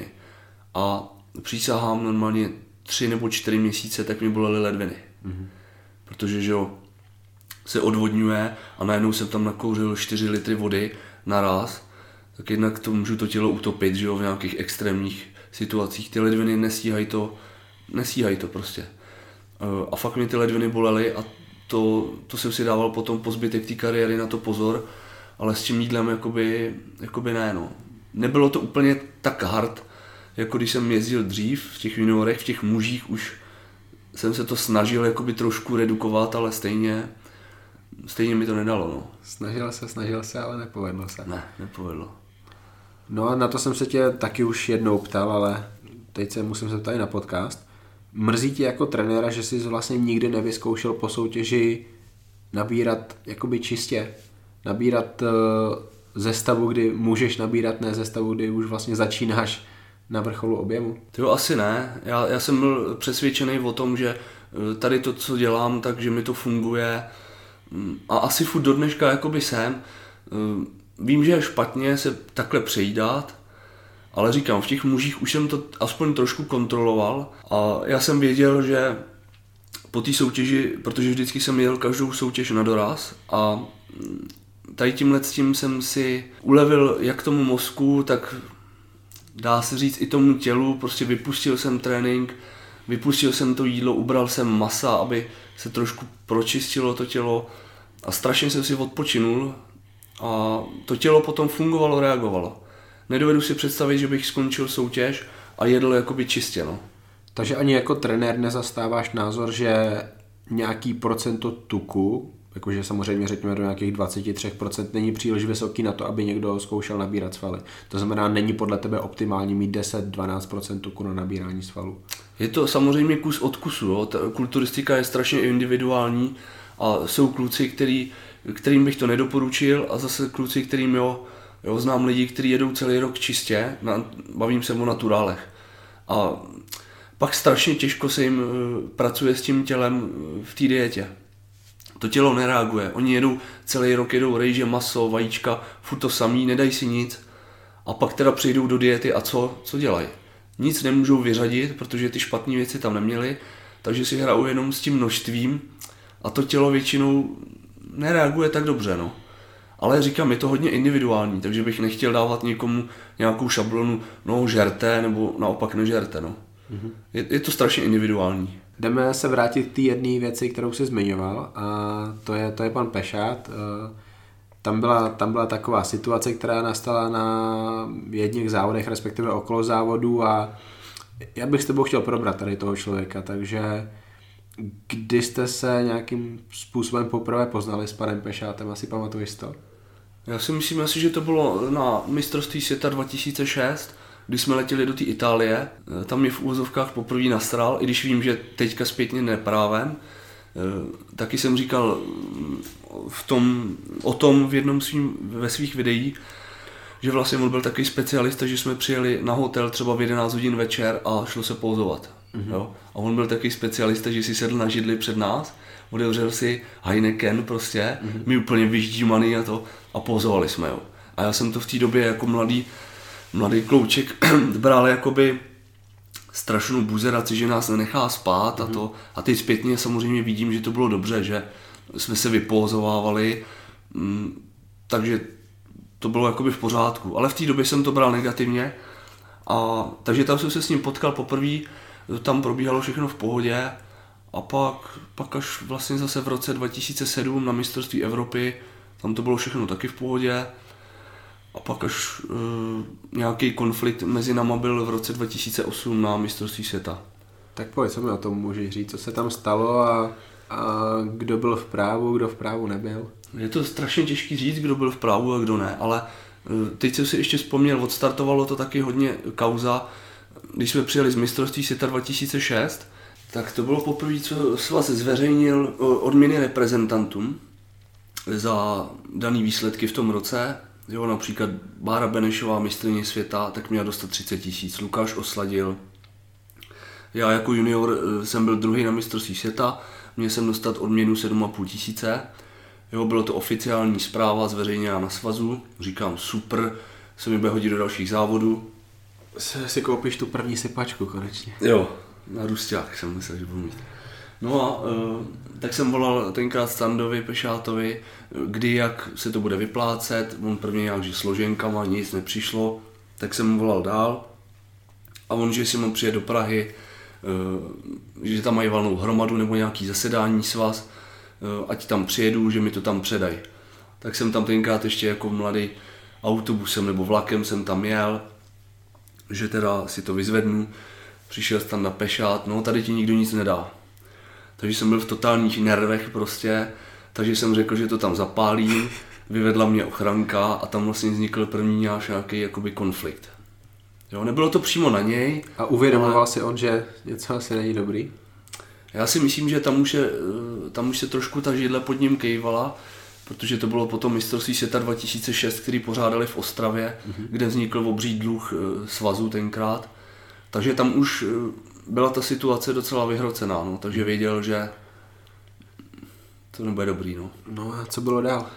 No takže potom tam byla uh, ještě další kauza Strahov, kde uh, utíkali reprezentanti z oken, protože přišla dopingová kontrola, kde samozřejmě i Standa ještě s jinýma lidma byl namočený. Um, samozřejmě on, on tenkrát uh, bránil vstupu té dopingovky, takže plno těch reprezentantů zachránil. No ale byla to další takový další hřebíček asi do jeho rakve. No a pak už to bylo rok 2008, kdy se pořádalo zase mistrovství světa juniorů tady v Plzni a tím, že tam vznikl tady tenhle ten finanční průser z toho roku 2006, tak eh, a skrz ty dopingové nálezy, tak se pokrátily veškerý, veškerý dotace svazů a my jsme si poprvé vlastně všechno platili sami. Eh, třeba to, že si budu platit barvy, jsem se dozvěděl až na to mistrovství světa. To je pěkně nechutný, no, když tak si to reprezentant bylo, má platit no, barvy. Já vím, že tenkrát eh, tam vyndávala peníze máma, normálně bylo před semifinále, on tam obcházel a s peněženkou vybíral prachy za barvu. Jo. Takže jako chápu, že někdo to zaplatit musel, ale bylo to v té nejnevhodnější době. No. Takže to, to mě taky strašně vadilo. Samozřejmě všichni uh, byli ubytovaní tenkrát v Plzni ve čtyřhvězdičkovém hotelu. My jsme byli na ubytovně. Jsme byli na ubytovně, no česká repre. Takže to, to mi taky vadilo docela. A všichni měli stejno kroje teplákovky, že jo, repre, my jsme tam byli v teplákách jak nějaký tukani. No a potom mistrovství světa, tak jsem měl nějaký rozhovor pro svět kulturistiky, kde jsem řekl, že se stydím za to, že jsem reprezentant a prostě jsem řekl tak, jak to bylo, takže tam vznikl zase mezi náma další konflikt a už to bylo takový vyhrocený. Pak bylo mistrovství světa 2009 eh, v tom Polsku, eh, kde opět už jsme si měli platit všechno sami, takže zase jsem byl nasraný z toho. Dozvěděli jsme se to zase asi 14 dní před. Měl jsem tenkrát s Pešátem telefon, kdy jsem mu víceméně poslal jakoby do prdele. Tak zasloužil si. No, hele, třeba, třeba tam bylo víc lidí v tom, kteří za to mohli, ale, ale vždycky jsem komunikoval s ním a on byl prezident v té době. Takže, takže jsem to bral jakoby že za to může on. No. Eh, no, takže tam, tam se to úplně vyhrotilo, ten konflikt, kde potom zase po závodech přišel, kdy chtěl platit barvy, já jsem je tenkrát ani nezaplatil a ani jsme se nepozdravili nic už a od té doby jsme byli úplně na nože a protože věděl, že vždycky já řeknu veřejně všechno tak, jak je a to mu vadilo a hlavně už potom, on už ani nebyl prezident svazu potom, takže, takže takovéhle zkušenosti já jsem s ním měl a pak jsme si to vlastně vyříkali až v roce 2017 na Diamondu v Ostravě, kde, kde mě pozval, gratuloval mi k titulu mistra Evropy. Tak já jsem řekl, že jsem to přehnal tenkrát asi, on taky k tomu něco řekl a teď jakoby víceméně s ním nějak vycházím, jakoby no. Mě mrzí, že jsem tady to období nezažil, protože podle mě je to strašně důležitý období pro tu českou kulturistiku a jak se vyvíjela od té doby. Hlavně v tom vedení ve svazu. Já jsem se začal zajímat přesně tady tou dobou. Vím, že první soutěž, kterou jsem sledoval, byl, když Kai vyhrál Arnold Classic, což bylo, myslím, 09. Mm. Tam porazil Fila. Myslím, že to byl tady ten rok. Nějak jsme tu teď mluvili o panu Pešátovi a mě hodně napadá jedna taková aktuální věc. Byla Grand Prix Pepa Alpava, 40. ročník, což já nevím, jestli v Evropě nebo ve světě má nějaká soutěž takovouhle tradici, taková tam pohárová. Myslím si, že ne. Já, já o ní nevím. Takže Tatranský taky, pohár se k tomu přibližuje. To, je 38 letos. Um, jelikož uh, má pan Peša tady tu svoji pozici, tak ho teďka nemají rádi ve svazu, řekněme, nemá ho hrát samozřejmě Jebas, pro kterýho je Peša tím největším soupeřem, pokud jde o to, kdo bude ve vedení uh, svazu. Jeba samozřejmě není předseda svazu, ale, ale ty víš, jak to tam chodí. Jsou takový dva týmy, jeden je pan Pešát a lidi okolo jeho, druhý je Jebas a ten tam dohodí ty svoje lidi. Uh, Grand Prix Pepa Opava dostala minimální mediální pozornost. Od Roní.cz. Fotky se tam objevily strašně pozdě. A... Já myslím, že ani nebyly nakonec. Já si myslím, že nakonec možná byly, ne, ne, nevím to, vím že, vím, že jsem viděl na Facebooku pana Pešáta fotky od, něj z nějakého, foto, od nějakého fotografa. Od toho, co měl svýho nějaký. Vel, velmi, dobrý, velmi dobrý fotky to byly. Vím, že pan Zámula něco fotil na té soutěži. Uh-huh. Jak se ti na tady to kouká? Vlastně na tady ty dva tábory, které tady bojují a pak to dopadá, jak to dopadá, když jde o volby. Máme novýho předsedu, předseda pak rezignuje. No, víš co, je to, eh, vždycky tímhle s tím eh, trpí jenom ty závodníci, jo. Chápu jednu stranu nebo jeden tábor i druhý, ale přece nemůže to být tak, že teda potom tam ten závodník závodí a ani se nekoukne na, na fotky, jak vypadal. Jo. To prostě by mělo být asi čistě profesionální a ten fotograf by tam měl být a ty fotky by měly být uveřejněný. Jo. Já nevím, nechat si to teda brutálně zaplatit, nebo, nebo já nevím, ale ty fotky by tam měly být. Jo. Takže v tomhle tom se mi to samozřejmě nelíbí a nemělo by to tak fungovat. No a jak jsi mluvil o tom vedení, že teda přijde jeden předseda, pak rezignuje a hnedka tam je jiný. Mm, osobně jsem zažil, že se kupovali hlasy, nebo ne kupovali, ale vybízeli si lidi, aby hlasovali pro někoho. Nebudu jmenovat určitý jména, ale i mě volali určitý lidi, jestli přijedu hlasovat a pro koho budu hlasovat. Když se hlasovalo teda pro toho nového prezidenta. Jenom ti volali a ptali se, nebo jak to bylo? Volali a naznačovali, že bych mohl hlasovat pro toho a toho. Byl tam samozřejmě, měl tam být eh, Pešat tam byl, Bureš a ještě někdo tam byl? Já si myslím, Nebyl tam kandidát. Zámola ještě možná? Zámola byl v týmu s panem Pešátem. Jo, prostě byli tam určitý dva nebo tři lidi a hrozilo tam, že by zase Pešát se dostal do té funkce a samozřejmě tomu druhému táboru se to nelíbilo, takže se scháněly hlasy, aby to dopadlo tak, jak to dopadlo. E, Ten prezident, co tam byl chvíli, tak rezignoval. Toho můžu jmenovat, protože to všichni ví, byl to Tomáš Bureš, já, já ho znám, vím, že on do té funkce asi se nehodí, on je výborný kulturista, ale prostě on nikdy na tady tu politiku svazovou a to nebyl, nikdy. Přesně tak. Já A jsem on byl- to sám říkal, že to nikdy nechce dělat, jo. Tak. Takže on, jsem to pochopil tak, že tam byl lehce nastrčený a, a potom prostě se to jenom ukončilo, no. A převzala to teďka teda Lída Čížová, no. Jo, ale tady to, jenom aby ty lidi věděli, jak to chodí, no. Dobře, uh, já ještě trošku u toho vedení svazu zůstanu. Já teďka vlastně říkám, že je tam skupina lidí, rozhodčí na soutěžích jsou vlastně z jejich řád, takže i oni si můžou v podstatě určovat, kdo bude dělat rozhodčího, kde oni si určují, jestli se tam dostane nějaký nový rozhodčí. Zmiňoval jsem, že jeden člověk chtěl rozhodovat, bylo mu to zakázáno, nevím, jak by to fungovalo, kdyby ty si zkusil uh, rozhodcovské zkoušky, netuším.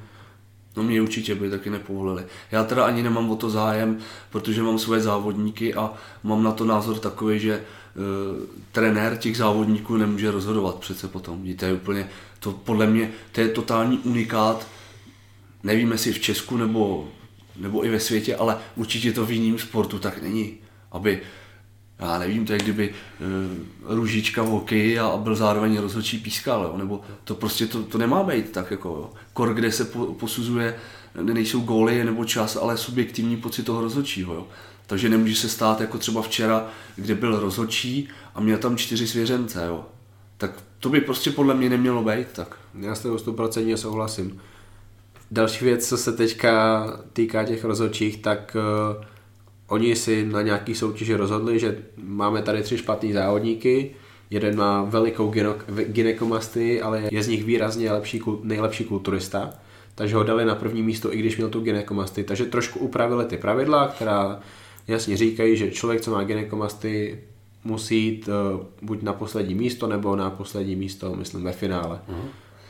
Jak tady to ty vnímáš a vůbec komplexně ten problém gynekomastie? a Absolutně s tím nesouhlasím, protože člověk, který má tady tenhle ten defekt, je to defekt a neměl by tam být prostě. A já osobně, kdybych ten rozhodčí byl, tak radši upřednostním toho závodníka s horší formou a dám ho prostě před toho člověka, co má tu gynekomastii. Tam byli, myslím, tři kluci zrovna v této kategorii a byli výkonnostně od sebe fakt jakoby na jiný úrovni, ale já bych to určitě dal tomu klukovi bez té gynekomastie. Takže určitě bys to dal tomu klukovi, který byl, řekněme, kluk, který ani nevypadá, že cvičí, Ano. když to takhle řeknu. Ano, je to prostě smutný, ale je to tak. Pravidla Jo. jsou takový. Ano, e, prostě když tohle to vidí Pavel Fileborn, tak ten jasně mezinárodní rozhodčí hlavní a když tohle to vidí nějaký defekty, vpichy nebo ani abcesy, napíchaný ramena, tak vždycky jde, upozorní ty rozhodčí a ten závodník jde prostě bokem, hotovo. Buď ho nevyvolají, nebo prostě ho dají dozadu a tohle to český nebo čeští rozhodčí nedodržují. Tak. Takže tam jsem zásadně prostě proti tomuhle tomu. Uh, ono se to občas nedodržuje na té mezinárodní úrovni a to je případ tohohle mistrovství světa. Mě by hodně zajímalo, kdo byli ty rozhodčí ve finále, protože nejenom, že jeden člověk s nehorázně napíchanýma latama, ale hlavně ramenama vyhrál svoji kategorii, uh-huh. ale vyhráli absolutku v kulturistice. Obrovská ostuda, já myslím, že Philip tady to bude řešit, protože jakože mistr světa absolutní v té nejdůležitější kategorii kulturistika a má takovýhle deformity, to je obrovský průser. Jak ses na tady ten eh, moment koukal ty?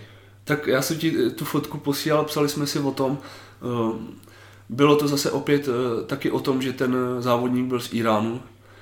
Já si myslím, že do toho já nevidím, na to jsem malý pán, ale myslím si, že tam jsou obrovský tlaky z toho Iránu mm, na ten svaz. Pumpují tam asi peníze, obrovskou základnu mají, Eh, takže tam jsou nějaký takový levnější tlaky. Nevím, jak se to může stát, nevím, co k tomu říct, no. je, je to fakt jako na hlavu. No. Je, je to strašně těžký, ale ty rozhodčí opravdu by to měli dodržovat, že když tam tohle je, tak ten závodník by tam neměl být. Jo?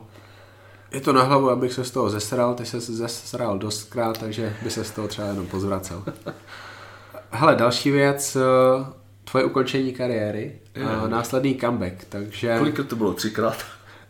Řek, řekni mi to hlavní ukončení kariéry. Pro, proč bylo, proč se rozhodl, že kulturistika, ta soutěžní už dál nebude součástí tvého života?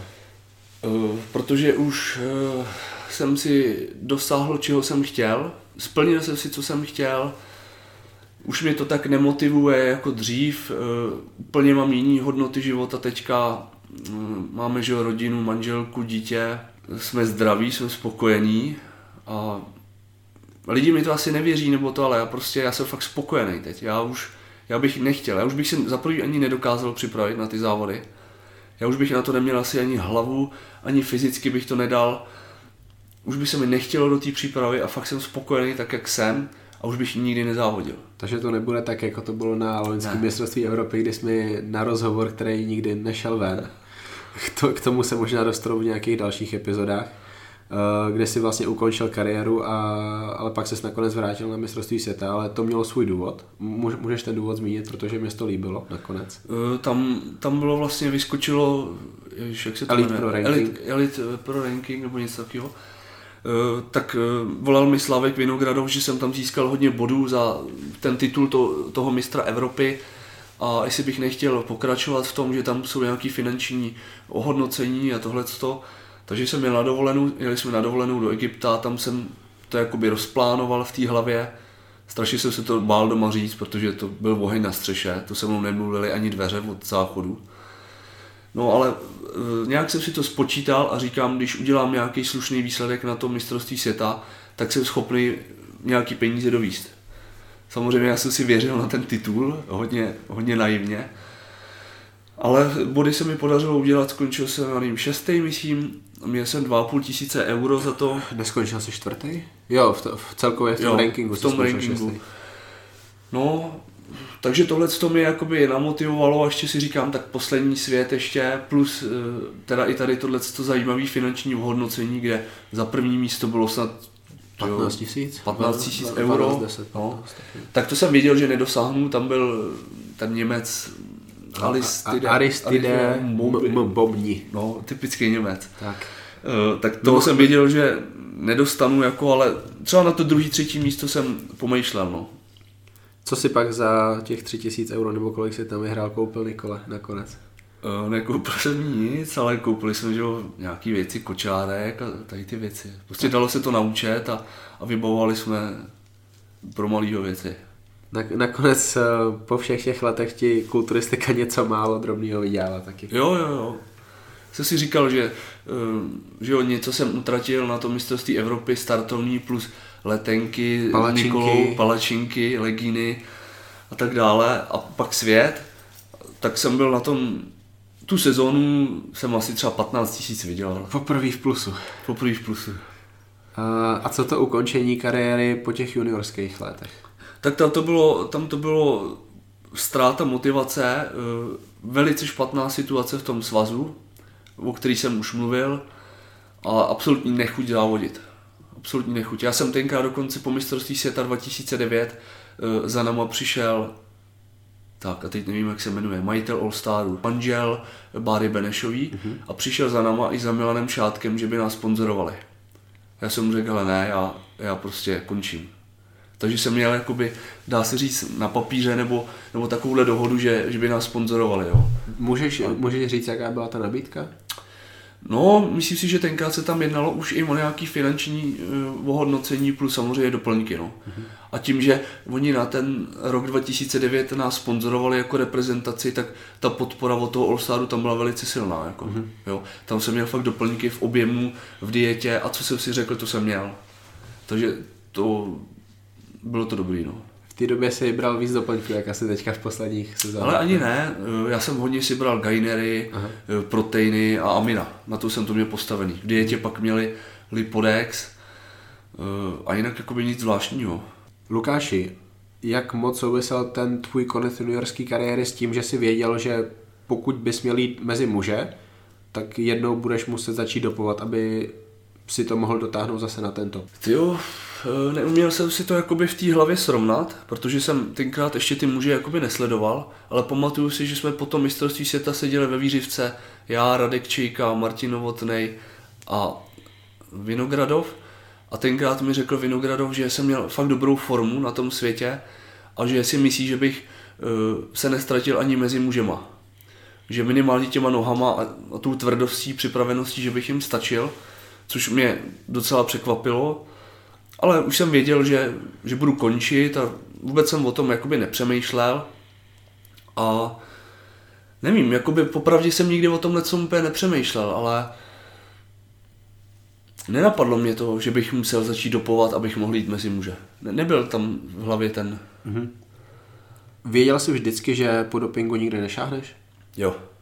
A, a co je ten důvod, proč jsi nikdy nezačal? Protože a jsem neměl potřebu. Mm-hmm. Jsou nějaký lidi, kteří ti pomohli výrazně v tom, že jsi nikdy nezačal? To asi ne, to, to bylo prostě čistě moje nějaká e, povaha, ale nezačal jsem proto, protože jsem nikdy, nikdy nebyl můj cíl nějaká poblázněná profikarta. Můj cíl byl vždycky titul mistra světa v juniorech, pak třeba v chlapech a tak dále, ale já jsem vždycky byl, bude to znít asi sebelibě nebo to, ale vždycky jsem byl tak dobrý, že jsem to nepotřeboval, ten doping. Jo, já, mě nenapadlo, nikdy by mě nenapadlo, nebo nikdy vůbec jsem o tom nepřemýšlel, že bych s tím začal. Já samozřejmě jsem měl obrovský respekt k těm věcem, protože když se pohybuješ v tomhle sportu, tak slyšíš mm, různý ty případy těch lidí, nejen zdravotní problémy, finanční problémy, osobní život, jak jde prostě do háje. To není jenom e, zdravotní, jak si všichni myslí. Ale tohle, co jsem věděl, takže jsem měl obrovský respekt z těch věcí, ale tím, že jsem měl tu formu vždycky suprovou, mm, tak jsem neměl potřebu potom sahat vůbec. Pamatuješ si nějaký tvůj první kontakt se strojdama, to znamená, myslím tím, že ses o tom bavil s někým. Bylo, bylo to s nějakýma závodníkama? Eh, první kontakt byl mistrovství světa 2006, eh, soustředění, kam přijel Jakub Vychodil, eh, který přijel na to soustředění v roce 2005 měl závodník 74 kg a v roce 2006 měl 96. Do pekla. Takže 22, nebo 21 kg nabral za rok. Jo, a přijel a s Baťuškem, si pamatuju, řekl na snídaní, že chce 20 vajec. A vím, že mě odcestovat s náma na to mistrovství světa a Martin Novotný říká, a bude to v pohodě všechno a to a on, že tenkrát monitoring nebyl ještě a on jo, jo, v pohodě. No ale zajedeme pro jistotu do Opavy na testy. Samozřejmě nebyl, nebyl čistý. No. Na, kolik ne, ho, na kolik ho myslíš mohli chytnout látek? Bylo to 12 no, jako u Lasíka? To ne, ale myslím, že tři nebo tak nějak tam byly. No. Hezký, no, hezký. Takže to byl první kontakt vlastně, že jsem slyšel, že něco takového je. A... Bavili jste se tam o tom mezi sebou v reprezentaci, vlastně, už třeba v době, kdy kluci uvažovali o něčem nebo takhle? Uh, hele, já ti normálně řeknu, že na tom mistrovství světa 2.6, tak se byli všichni čistí. Sakra. Jo, a nebylo to, že jsme byli čistí na soutěž. Opravdu jsme byli čistí. Mm-hmm. Jo, byli tam, nevím, Petr Oplíštil, Petr Vojáček, nikdo nic nebral tam tenkrát. Jeli jsme prostě na repre na svět a byli jsme čistí. Tak a tak by to mělo být minimálně mezi těma dorostencima a juniorama. Přesně prostě tak. fakt není důvod, aby tam někdo něco bral. No. Um, stalo se ti za tu tvoji soutěžní kariéru, ať už uh, mezi juniorama nebo pak mezi chlapama, že ti někdo nabízel ty steroidy? Ne. E, Tím, že vždycky jsem vystupoval jakoby proti tomu, nebo lidi věděli, jaký na to mám názor, tak nebo nepamatuju si to, ale nikdy mi nikdo nic nenabízel. Jo, byly takový samozřejmě posměšky, no tak nechceš, já nevím, testiáče jako nebo to, ale to bylo spíš jako nějaký jakoby rádoby vtipy, ale vyloženě, že by někdo za mnou přišel a řekl, e, na, tady ti nabízím, nebo to, to ne, to jsem se nesetkal. No. Jak se za posledních deset let, to znamená od té doby až uh, k současnému dni, změnil tvůj názor na nejenom ty anabolické steroidy, ale doping celkově? Ale dřív jsem ho eh, totálně odsuzoval. Jo, já jsem byl úplně, úplně poblázněný, jo, můžu to tak říct, poblázněný natural. Já jsem, já jsem úplně to odsuzoval, úplně. Ale stejně si měl rád Ronnieho Kolemana? Jo. Já jsem spíš jakoby to odsuzoval v té amatérské divizi, mm-hmm. jo. Protože mm, tím, že mě to tak šlo, tak jsem si říkal, no tak proč, oni můžou taky jakoby takhle cvičit a to Nedo, nedokázal jsem si dávat ještě ty věci do souvislostí, že někdo má horší genetiku nebo někdo tak nedře a tak. Takže jsem to odsuzoval i u těch mužů a teďka v dnešní době už razantně mm, nepodporuji doping v dorostu a v juniorech. V chlapech eh, to do určitý míry jakoby chápu a nevadí mi to. Mm-hmm. Já jsem se tě možná na tady to jednou ptali, jsme se bavili na Facebooku, nevím, určitě se zeptám znova. Myslíš si, že někdy začneš brát minimální dávku testosteronu, až ti bude 35, 40, 45, kvůli tomu, aby Nicole byla šťastná v posteli? Ale možná jo. Eh, bavil jsem se o tom s x lidma, eh, možná jo. Doufám, že to nebude teda v 35, že to bude třeba až 50 nebo, nebo já nevím. Jo, ale znám plno lidí, plno známých, kteří uh, mají nějakou terapeutickou dávku týdně testosteronu, ne kvůli svalům, ale kvůli, aby měli lepší život, jestli se to dá tak dá říct, jo. aby sexuálně žili, aby měli ten život prostě lepší. Tak, takže vlastně i ty jako, i teďka jsi vlastně zarytý naturál, Ano. vnímáš to, že testosteron je vlastně lék a to znamená, je určitý případ, situace, kdyby ho muž měl užívat a třeba ta situace nastane i u tebe. Podle mě by ta situace asi měla nastat u každého, protože mužům prostě ten testosteron klesá, jakmile se dostane pod nějakou hladinu, tak je velice chytré ho uměle tím exogenním testosteronem takhle navýšit. No. Určitě, s tím souhlasím. No. Ale je- jak říkám, je to lék, že jo, když ho není 3 gramy týdně, jako někteří, a tak, tak jako určitě, jo, určitě to schvaluju v tady těchto těch případech. Tak teďka to velký téma. Tvůj, tvůj Facebook eh, byl poslední týden a nebo nevím jak dlouho jako nějaká sopka, která chrlí lámu. Strašně moc lidí se tam přišlo podívat, strašně moc lidí komentovalo, sdílelo. Obrovský téma, eh, ale vlastně jednoduchý. Ty se postavil proti tomu, že eh, někdo veřejně mluví o steroidech a je to někdo, kdo by o nich rozhodně mluvit neměl, protože o tom neví zdaleka tolik jako plno lidí, co třeba nic neberou. Je to člověk, co má minimální výsledky a mi sám může říct, jakoby, co si myslíš o tom, jak on vypadá vzhledem k tomu, že toho bere tolik, kolik toho bere. Kdy vůbec vznikla ta myšlenka hodit takový příspěvek na, na Facebook a jak vnímáš to, co se z toho stalo? Jo, ale já už bych uh, tomu člověku chtěl věnovat úplně minimum času, protože jsem na něm strávil víc, než jsem chtěl. Vůbec jsem nemyslel si, že uh, strhnu takovouhle lavinu diskuzí a hádek a já nevím čeho všeho. Uh, nevím, no, ten, ten člověk uh, na to, co bere, tak vypadá jako s prominutím kupa hoven. Uh, nemá prostě... Tenhle ten člověk dělá tomhle tomu sportu jenom to nejhorší jméno. Souhlasím. Jo. Já jsem ho, nebo znal jsem ho, to jméno jsem zaregistroval, na jeho videa jsem se nikdy nedíval. Koukal jsem zrovna na tvůj podcast mm-hmm. a prostě skončil a nevím, jak je to možný, tak mi tam to jeho video skočilo. Mm-hmm. Jo. Říkal, ty co to je? A teď jsem to teda poslouchal, strašně mě to rozčílilo, tady to jedno video, jiný, na jiný jsem se nedíval. A já to není tak, že plánuju něco napsat na Facebook a, a plánuju debaty a to. Prostě to byla spontánní e, věc. Strašně mě to nastralo, tak jsem to tam vypálil tak, jak mám hubu a prostě strhla se taková lavina diskuzí a také to dopadlo. No. Naučil ses něco zajímavého z té diskuze, co tam? Ne, jenom mě jakoby, eh, jenom se mi potvrdilo, jak je ta společnost nastavená, že prostě jsou lidi, kteří jsou opravdu tupí ovce a budou asi sledovat dál tady tyhle ty lidi, přitakávat jim a líst jim do zadku a mm, je to smutný, no, prostě jak jsem mluvil o tom dopingu před chvílí, v mužích to schvaluju třeba, ale neschvaluju to, když má člověk tolik látek, jako profík na Olympii a ten borec to má v kulturáku v Kutní hoře na kondičkách. Tak. Jo? To prostě to se nemůže dít. Dobře, v mužích doping ano, ale nemůže mít na stejný úrovni jako ten profík třeba. Na kondičkách. Prostě to je, to je nesmysl úplný. A nemyslím si, že by měl, nebo každý má právo na to si říkat, co chce, ale tenhle ten člověk není oprávněný eh, poučovat lidi k tomu, aby jim říkal, co mají dávat, kolik mají dávat a prostě ne.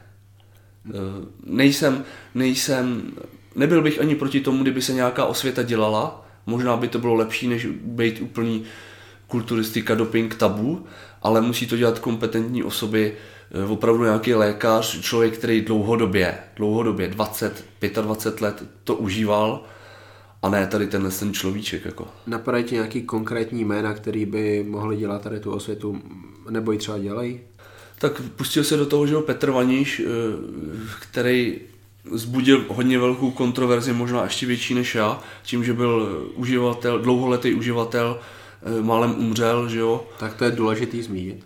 Eh, já chápu ty lidi, kteří to vidí jakoby pokrytectví, že ten člověk 20 nebo 25 let užíval steroidy a teďka teda se strašně rozčiluje, když je někdo bere, ale chápu i jeho, že když on opravdu čelil tomu, že malem umřel, tak nějakým způsobem chce otevřít oči lidem, který, aby nedopadli stejně jako on. Jo? To, jestli už si dělá biznis pro svou knížku, nebo to, to mi je jedno. Jako. Já jsem si ji sám koupil, zajímalo mě to, to mi je úplně ukradený, jestli si dělá na něco biznis, ale myslím si, že má právo do toho říct nějaký svůj názor taky a určitě má víc zkušeností než ten zmiňovaný člověk předtím. Lukáši, já prostě tady to téma nechci rozebírat, ty si poslouchal moje otázky a odpovědi, myslím, poslední. Jo, jo, díval jsem já, já, já, jsem, nejsem znechucený z tohohle tématu, to vůbec, nevím, se tady to téma strašně líbí, ale jsem znechucený z toho, jaký lidi tady v tom tématu řešíme, protože prostě ne, Kiro Markopoulos není člověk, který ho by měl někdo poslouchat a, a ne, ne, ne. A ještě víc jsem znechucený z toho, jakým způsobem se o tady to téma lidi zajímají. Pro ně je to prostě něco, jo super, konečně se mluví o steroidech, ale ne, ne tady tím způsobem a ne s tady těma lidma. Já jsem dával několik příkladů lidí, kteří můžou sledovat, pokud se chtějí dozvědět od něco o steroidech. Dokonce jsem dával odkaz na stránky, kam píšou opravdoví profesionálové, to znamená kulturisti, co mají profikartu, závodí na Arnold Classic, co, co berou. Můžu dát plno odkazů na tady ty stránky jiných kulturistů, dokonce možná i českých bych dokázal.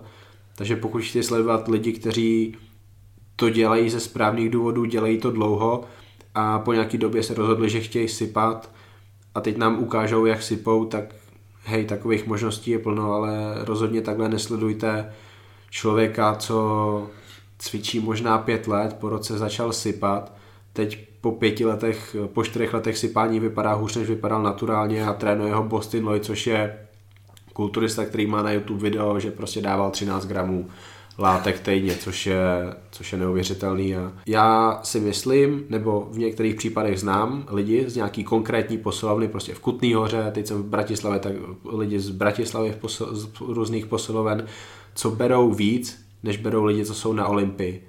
Pro lidí tomu asi věřit nebude, ale tak to je.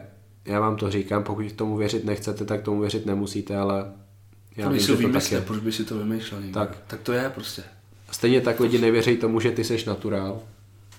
Nemusej, pokud někomu přijde neuvěřitelný to, že někdo po 13 letech cvičení má na soutěži váhu 80 kg, tak... 78. do konce, tak hej, tak se tomu my můžeme jenom zasmát, ale tak už to prostě je. Další téma, koho ty teďka sleduješ v té kulturistice? Ty jsi člověk, co má kulturistiku za sebou, takže podle mě ty teďka budeš sledovat vyloženě to, co tě zajímá, to, co během tvýho rodinného života prostě tam bude mít pořád prostor a nebudou to žádný blbosti navíc. Ty ale že bych eh, vyloženě úplně někoho sledoval, určitě ne. Ale Eh, posloucháš Honza Cavalier No, podcast. tak to je jasný, že jo. Eh, Já eh, vždycky budu sledovat mistrovství světa, mistrovství Evropy, ty amatéry, protože to je pro mě top. A vždycky, ne, že bych úplně to hltal, ale vždycky se podívám rád na ty výsledky a když tam pojedou nějaký naši kluci, jako třeba Honza Palaníček, Jirka Kočvara a tak dále, tak vždycky jim budu držet palce a budu se na to rád dívat. Ale že bych mm, si pouštěl pravidelně videa někoho, není to tak, no. A ani jako by to skoro nebylo, no. Ty VHS kazety dřív toho Roního Kolemana, nebo tenkrát se dělali příprava na Olympie, bylo tam třeba 6-7 profíků se připravovalo. Jo? Tak na to jsem se podíval, ale jinak, že bych někoho sledoval, to určitě ne. Si vlastně uvědomuji, že dneska to bylo možná, dneska ne, letos, to byl první rok, co nebyla to Road to Olympia. Tam myslím, že ještě loni to bylo. No, no, no, no. Ale to už asi Že se natáčelo, kdo jak se připravuje. No jasně, a... to se jmenovalo Road to Olympia No, no. a byla, byla společnost, eh, skupina lidí, která takhle vycestovala skoro za každým. Aha. Minimálně, když už pak byli v Americe, ale to to asi první rok nebylo. No, ne, Možná to nepostřehl jsem nic teda nikde, no. zajímavé. no. Sleduješ Olympii, sleduješ profesionální mistrovství světa? Uh, Olympii jsem se díval, dřív to bylo tak, že jsem i vstál ráno, teď už, teď už ne, no. teď už radši spím, protože jsem unavený furt a tohle. Ale podívám se na výsledky, nějaký video, ale že bych to úplně nějak eh, hltal nebo rozebíral, to určitě ne. No. Je to vyloženě tím, že prostě už tím tolik nežiješ jako dřív, nebo je to i tím, jak ti kulturisti vypadají? Eh, ob- Obě dvě věci. Nežiju tím, že jo, teď je tam spíš ten rodinný život a uh, druhá věc, že není tam úplně někdo, z koho bych byl úplně fakt jako vyřízený. Jo. Dřív se mi strašně líbil Kay Green, když závodil ještě na Olympiích. Předtím jsem hrál vyloženě fakt Kolemana. Rád se teda ještě podívám na Dextra, ale už vidím, že už, už to není úplně ono. Ale je to obě dvěma věcma, co jsi říkal. No. Profesionální mistrovství světa, Michal Kryžánek, hvězda Elite Pro, hvězda mezinárodní IBB, hvězda slovenské kulturistiky, podle mě člověk, kterýho lidi ještě nemohli moc poznat, ale já jsem s ním teď udělal asi můj nejlepší rozhovor článek, bude to pro Muscle and Fitness, který vyjde začátkem roku. Hrozně moc se těším, až si to lidi budou číst, protože toho Michala poznají trošku jinak. Jak vnímáš tohle kulturistu, který, kterýho my jsme před 20 měsícemi ještě vůbec neznali? Je to, je to obrovský masakr. No. Myslím si, že se to nikomu nepodařilo, tohle, co udělal on. Vybaví se mi obrovský ruce, úzký pás, obrovská kvalitní hmota. Jo. Je to fakt pecka a e, jde vidět, že on dělal, myslím, předtím silový trojboj nebo, nebo benche nějaký. On, nebo... on trénoval s cílem zúčastnit se soutěže Jo, bench pressu. A tam jde vidět prostě opravdu e, ty roky nazvedaný toho železa. Jo. Tak. Že všichni řeknou, no on je obrovský talent. Ano, je talent. Má krásný tvary, e, svalový bříška jsou pěkný, všechno. Ale má tam opravdu nazvedáno tuny a tuny a pak, pak podle toho to vypadá ta postava. A je to fakt, je to super, super talent a obrovský potenciál do budoucna si myslím a fakt, fakt borec je no. Tak my jsme se vlastně bavili o tom, že ty cvičíš půlku svého života, on cvičí přes půlku svého života. Takže Je to vidět no. opravdu to není jenom o tom, že za dva roky z ničeho něco, ale on má za sebou opravdu hodně let dřiny. Trénoval v době, kdy pracoval v dolech. Takže to je prostě brutalita. Je to člověk, který trénoval kvůli tomu, že, že to miluje a teď je podle mě zcela zaslouženě tou tváří Jednička úplně. evropské kulturistiky a co od něj očekáváš do budoucna? Eh, Nevím, ty asi budeš vidět víc informací, ale já si myslím, že jedna až dvě sezóny eh, v Elite Pro a pak určitě budeš chtít eh, utíct do NPC prostě na, k profíkům, k těm NPC prostě a dostat se na Olympii. Tak to je ta nejdůležitější otázka, na kterou se ho všichni ptají a lidi prostě nedokážou pochopit, proč on byl v té mezinárodní IBB a přestoupil do Elite Pro a ne do IBB Pro. On si za letošní rok vydělal skoro 35 tisíc euro. On je 35 tisíc euro v plusu díky kulturistice. To je pěkný, no. Kdyby měli závodit do Ameriky, tak bude v mínusu. No jasně. Takže Že ty lidi to neví tohle. nevidí nebo- to. Oni v tom vidí jenom tu věc, že Kryžánek je dobrý, tak by měl jít mezi ty nejlepší, ale vlastně nebudou to vnímat v- z těch dalších pohledů a ty jsou strašně důležitý. On, on to tam všechno vysvětluje. Já, pokud znáte moje podcasty nebo hlavně moje rozhovory z minulosti, tak víte, že já se opravdu zeptám na to, na co se mám zeptat. Zeptám se na ty důležité odpovědi ne kvůli vám, ale kvůli sobě, protože já chci znát tu odpověď. A myslím si, že když ji chci znát já, taky budete chtít znát i vy. Takže v tady tom rozhovoru fakt najdete úplně všechno a Michal nemá konkrétní plány, že za jak dlouho by chtěl jít uh-huh. nejenom na tu Olympii, ale hlavně do té pro ligy. Prostě nemá, on, on teďka neví konkrétně, vůbec na to nemyslí a to se mi na něm taky líbí. On, když šel tu přípravu, tak on fakt myslí jenom na ty důležité věci, neřeší žádný blbosti okolo. Uh, není to takový ten člověk, který bude někomu děkovat za, za každý hloupý názor. Ne, když, když mu někdo položí stupidní otázku nebo napíše hloupý názor, tak on fakt napíše to, co ho napadne. V tom je taky jedinečný. To jo, to jsem si všiml. No. Tak, takových lidí je málo, ale mně se to líbí a hrozně to oceňuji. Já prostě tady to chci vidět, nechci vidět ty stejný lidi dokola, kterých Aha. je plno a nikdo není tady tím zajímavý. Ti tady, ty tady tím zajímavý seš. Ale dobře, jdeme, jdeme trošku fantazírovat. Jak dobrý, jak úspěšný jednou může být Michal Kryžánek? Myslíš si, že tady na Slovensku mají kulturistu, který jednou může být mistr Olympia? A i pokud by si řekl, že ne, tak podle mě na tom nic špatného není, protože už to, že já se tě na tady to ptám, už to, že lidi takhle přemýšlejí, znamená, že Michal je sakra dobrý. Nedovedu, nedovedu říct, eh, jak moc eh, vyčerpal nějaký svoji genetické hranice a tohle, ale myslím si, že minimálně v dalších třech, čtyřech letech se bude hodně, hodně rozvíjet ještě a za pokud udrží eh, furt ten svůj štíhlej pas, tyhle ty tvary, nenaroste mu břicho, eh, nebude mít defekty nějaký, tak si myslím, že prostě minimálně, minimálně na top 6 uh, může úplně v pohodě figurovat. To by byla bomba já se těším, až budu sledovat kulturistiku v tady té době. Jsem, jsem fakt jako na to zvědavý a uh, myslím si, že i um, jakoby tady tenhle ten postup, že teďka je v Elite Pro, že pro lidí to bere jako špatný, ale myslím si, že to je velice dobrý, protože on si udělal obrovský jméno teďka tady mm, v IFBB a myslím si, že NPC uh, budou mít obrovský zájem, aby potom přišel k ním. A za prvý on si tady vydělá velký nebo slušný peníze, udělá si obrovský jméno a je to dobrý postup té kariéry, si myslím, že to je velice dobrý postup. Lukáš je znají za posledních 15 let nějakého československého kulturistu, kterýho si pozvali do zahraničí, aby jim dělal exibičku. Kryžánka si pozvali do Indie, aby tam dělal exibičku. Ne, je to ojedinělý, no. Tam si zvou Bikramiho, tam si zvou Kai Greena a letos tam měli Kryžánka. To je, to je masakr, no.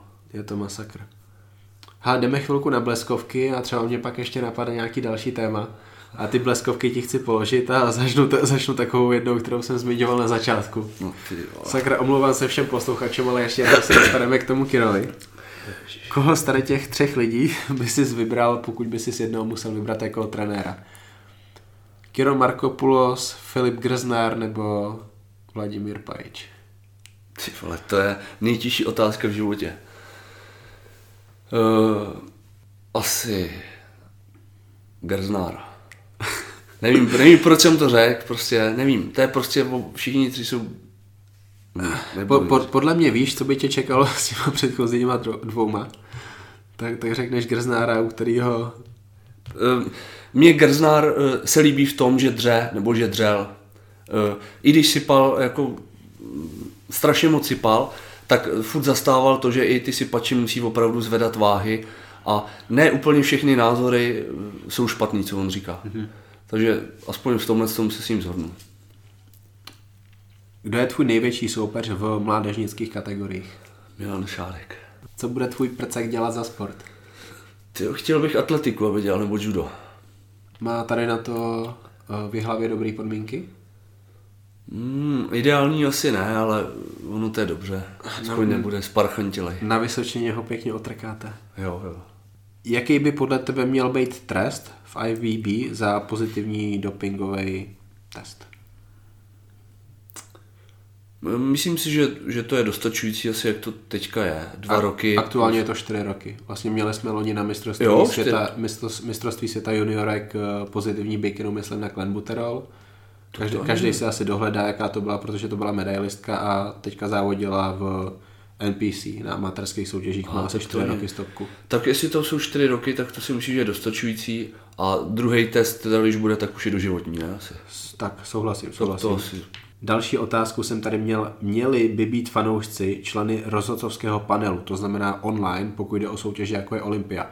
To znamená, pokud má Olympia, řekněme, 8 až 10 rozhodčích, tak měli by být jedním z rozhodčích fanoušci online, kteří by měli jeden hlas a společně by ten příklad milion fanoušků odhlasoval, komu připadne ten jejich bod.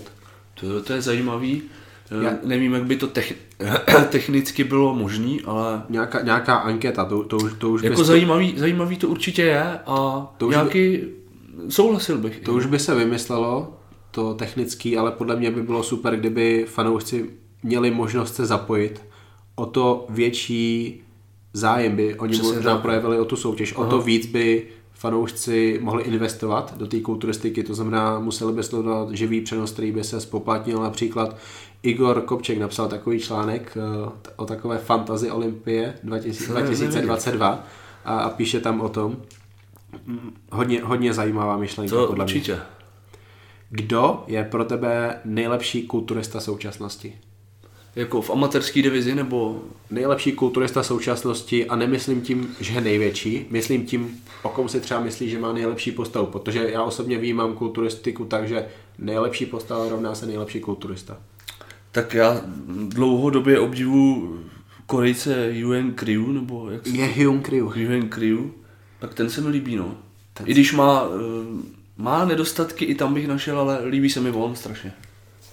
Tak to jsme asi jediný dva lidi v Česku nebo na Slovensku, který tady to řeknou, ale taky taky to bereš, takže kvalita je nade vše. Jo, A na objemech vlastně záleží až po té kvalitě. přesně tak.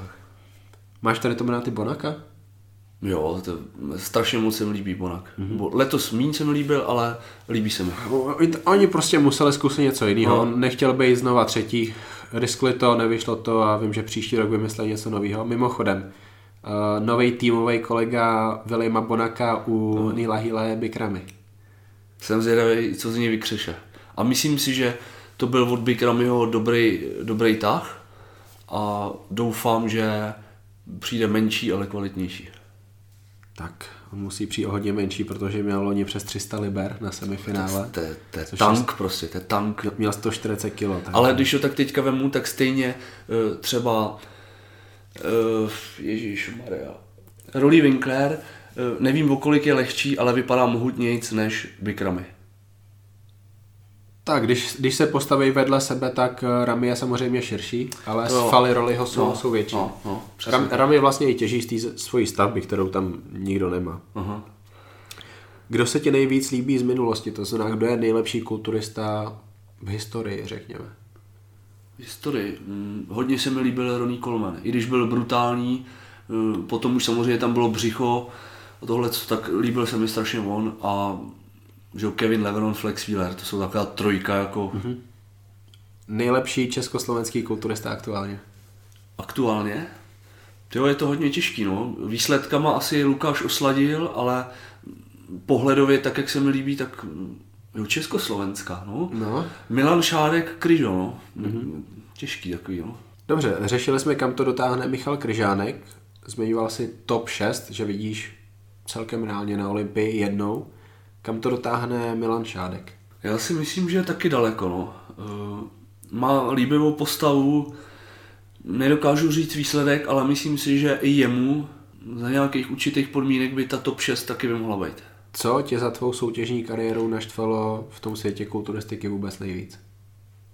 To, že jsi musel jet do Prahy vlakem a nedal ti tam těch 7,5 tisíce a chtěl jsi to tam vypálit? No, tak to, to že mě to naštvalo, tyjo. Uh, tady nevím, z hlavy takhle to asi nevypálím, člověče. Bylo těch věcí víc, třeba tady ta byla jedna z nich, no. ale spíš, spíš chování některých lidí, no. Jaký závody jsi užil nejvíc? Eh, Mistrovství Evropy 2017. Um, hele, než se dostaneme k dalším bleskovkám, jak moc velkou podporou je, Nikol? Eh, Kdyby tam nebyla, tak si myslím, že bych to snad ani nevyhrál. Prostě to bylo tak, to bylo opravdu celá ta soutěž bylo takový pucle a všechno to tak do sebe zapadalo a ona byla ne jednou tou částečkou, ale víc. Strašně moc eh, velká podpora, jak v tom zákulisí, tak psychická, všechno. No. I, I v těch dalších přípravách vytrpěla si toho dost. No. Jak se to stane, že jsi takhle uh, úspěšný kulturista, který nezastává heslo, že bez toho to nejde, nejde bikinku? Ty ve fitku, no, jsme se poznali taky tak hnedka od prvního nějakého, nebo ne, já jsem jí dobejval vlastně, no, chvíli. No, povídej, povídej. No ne, tak viděl jsem jí, že jak cvičila, prostě se mi líbila. Ona nezávodila v té době, že jo. Ale jak často se ti stávalo, že koukáš po holkách v posilovně? Od začátku nebo? Mm, no dost jsem koukal, jako, no. Takže nebylo to jenom tak, že stoprocentně prostě posilovna, když Ne, to ne, to ne. Jako když jsem byl v přípravě a to, tak jsem fakt jako jel, ale že podíváš se, nebo to. No ale jako koukal jsem, no. No jí jsem, jí jsem dobejval chvíli, no, než, než jsem jí dobil. No, vlastně Nikol, když byla na vrcholu, to znamená, bylo to to Mozolány, bylo to Evels, Aha. tak pro mě osobně byla top 3 česká bikina úplně v historii tím, jak vypadala. Jak je možné, že se jí to tak rychle povedlo, protože to byla bomba. Hele, eh, na Mozolány se mi líbila, na Evels se mi nelíbila. Mm-hmm. Na Evels byla podle mě už moc eh, na mě hubená, vysušená. Mně se líbí ta plnější forma spíš. Eh, Povedlo se to, protože ona je povaha úplně stejná jako já, Bulldog. Eh, Ona vlastně se připravovala na své první závody, vůbec nic mi neřekla. Jenom, jenom každý den ráno prostě zmizla, běhala tady kolem tyjo. nebo šla do fitka a má výborný genetický předpoklady na kvalitu těch svalů. Takže opět to, co ty holky musí dodělávat tou chemií, tak ona měla tím stylem tréninku a tou genetiku, tou genetikou tak měla daný jakoby. Teďka to nebude přímo bleskovka, jsou to otázky nebo takový vzkazy pro tebe od eh, posluchačů. Ten první vzkaz je od Milana Obořila. Není to otázka, ale konstatování, že Lukáš pro mě byl v začátcích vzor a stále je. Tyjo, tak to je, to je hodně velká poklona. E, Dokonce Milan Obořil na nějaký soutěži za mnou přišel tenkrát a chtěl se vyfotit se mnou. Jo, byl úplně drobonkej, já taky teda jakoby, ale už jsem závodil a vím, že za mnou šel tenkrát, že se chtěl fotit. Tak to je, to děkuju, no, to je poklona. Eh, Otázka od uh, mýho kamaráda svěřence Tomáše Horvyho. Jak moc ti chybí pohled na svou závodní formu? Jo, vůbec. Já e, nejsem zahleděný člověk sám do sebe a mm, nechybí mi to. Já jsem spokojený e, tak, jak jsem, že se můžu najíst, nejsem vyloženě tlusťoch, který si nevidí ani na přirození, ale prostě jsem spokojený, nechybí mi to. S tím souvisí otázka, jestli ještě plánuješ udělat formu. Ne, určitě ne. Další otázka. Jaké nejčastější chyby dělají začátečníci v kulturistice v přípravě či superkompenzaci? Asi jenom stručně. Uh, no, nejsou trpěliví prostě, to, od toho se to všechno odvíjí, jakoby, no. Ne, nedržou tak, jak by měli, snaží se něco by furt jakoby vojebávat, eh, přeskakovat, eh, není tam takový ten správný eh, postup, jaký by měl být, jak v tom, v tom tréninku, v té stravě, pak třeba i v tom dopingu, prostě snaží se přeskakovat určitý etapy, které by se neměly přeskakovat a nejsou trpěliví zkrátka, no. Tak to je ten problém dnešní doby a ten je strašně hluboký a to, Není to jenom v kulturistice, ale i no. v ostatních sportech. Uh, tým trenér, tým trenér se ptá na tvoje maximální váhy, to znamená dřep, bench, mrtvola, klidně i tréninkové neopakování, nemusí, nemusí maxky, maxky úplně nemám. Jiného. Co si kdy nejvíc zvednul na bench? Ne, nejvíc jsem zvedl 160 eh, čtyřikrát nebo pětkrát, nebo teď jsem zkoušel 140 desetkrát. Eh, Dřep jsem dal 222krát a mrtvej tah jsem dal 220. Nevím, jestli jednou nebo dvakrát, nevím, už teď si nepamatuju. To jsou kluky, co ani na třech látkách nedali 105 na bench. To, to je úplně směšný. Já jsem dal stovku někdy po třech měsících cvičení. Já jsem dal stovku přesně do dne na, na maturitu a bylo to po roce cvičení. A už bych ji dal asi dřív, ale řekl jsem si, že jdem až dopoledne před maturitou. Dopoledne jsem šel maturovat. Jsem, po roce a půl jsem měl dřep 165 a mrtvolu 215. Pak jsem to konečně srovnal. Um, co byla hlavní myšlenka toho, proč Lukáš nikdy nesáhl po anabolických steroidech a bylo to kvůli zdraví. Neřešili jsme, řešili jsme tu hlavní myšlenku, ale jak moc důležitou roli v tady tom hrál, hrál ten faktor zdraví? Asi ne až tak úplně důležité. Mm. Teď, teď, už, eh, teď už to vidím jinak, eh, jak už že je mi 30, a, tak na to mám názor jiný, ale eh, dřív to bylo fakt jenom vůči tomu, že jsem měl respekt kvůli tomu, ani finanční prostředky jsem na to neměl, ale hlavně prostě jsem to nepotřeboval. Ale to zdraví mm, ne, nějak, nebyl to jeden z těch hlavních jakoby, bodů. No. Mhm. Plánuje Lukáš do budoucna comeback na prkna, tak to už víme, že ne? Určitě ne. Plno lidí mi psalo třeba, jestli Masters neskusím, nebo to, mně už se nelíbí ty Mastři. Mně se líbí třeba Masters Martin Dráb nebo Boris Pavlovič. Tak. Tak Palovič. To, to je su, Palovič. Palovič. Tak to jsou super Masters, který vypadají Masters, ale vypadá jak chlapi, jako jo, takže mladý jakoby. zmínil, zmínil jsi takhle Slovensko, co říkáš na tu situaci, tam sleduješ ji?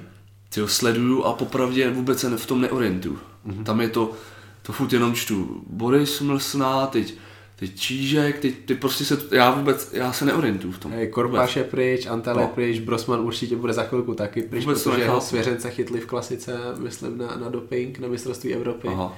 No hodně divočina to tam je, no. Divočina tam je, no.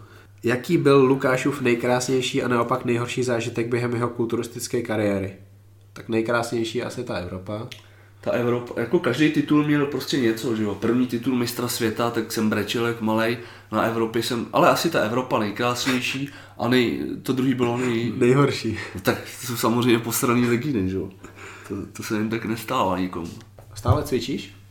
Jo, cvičím.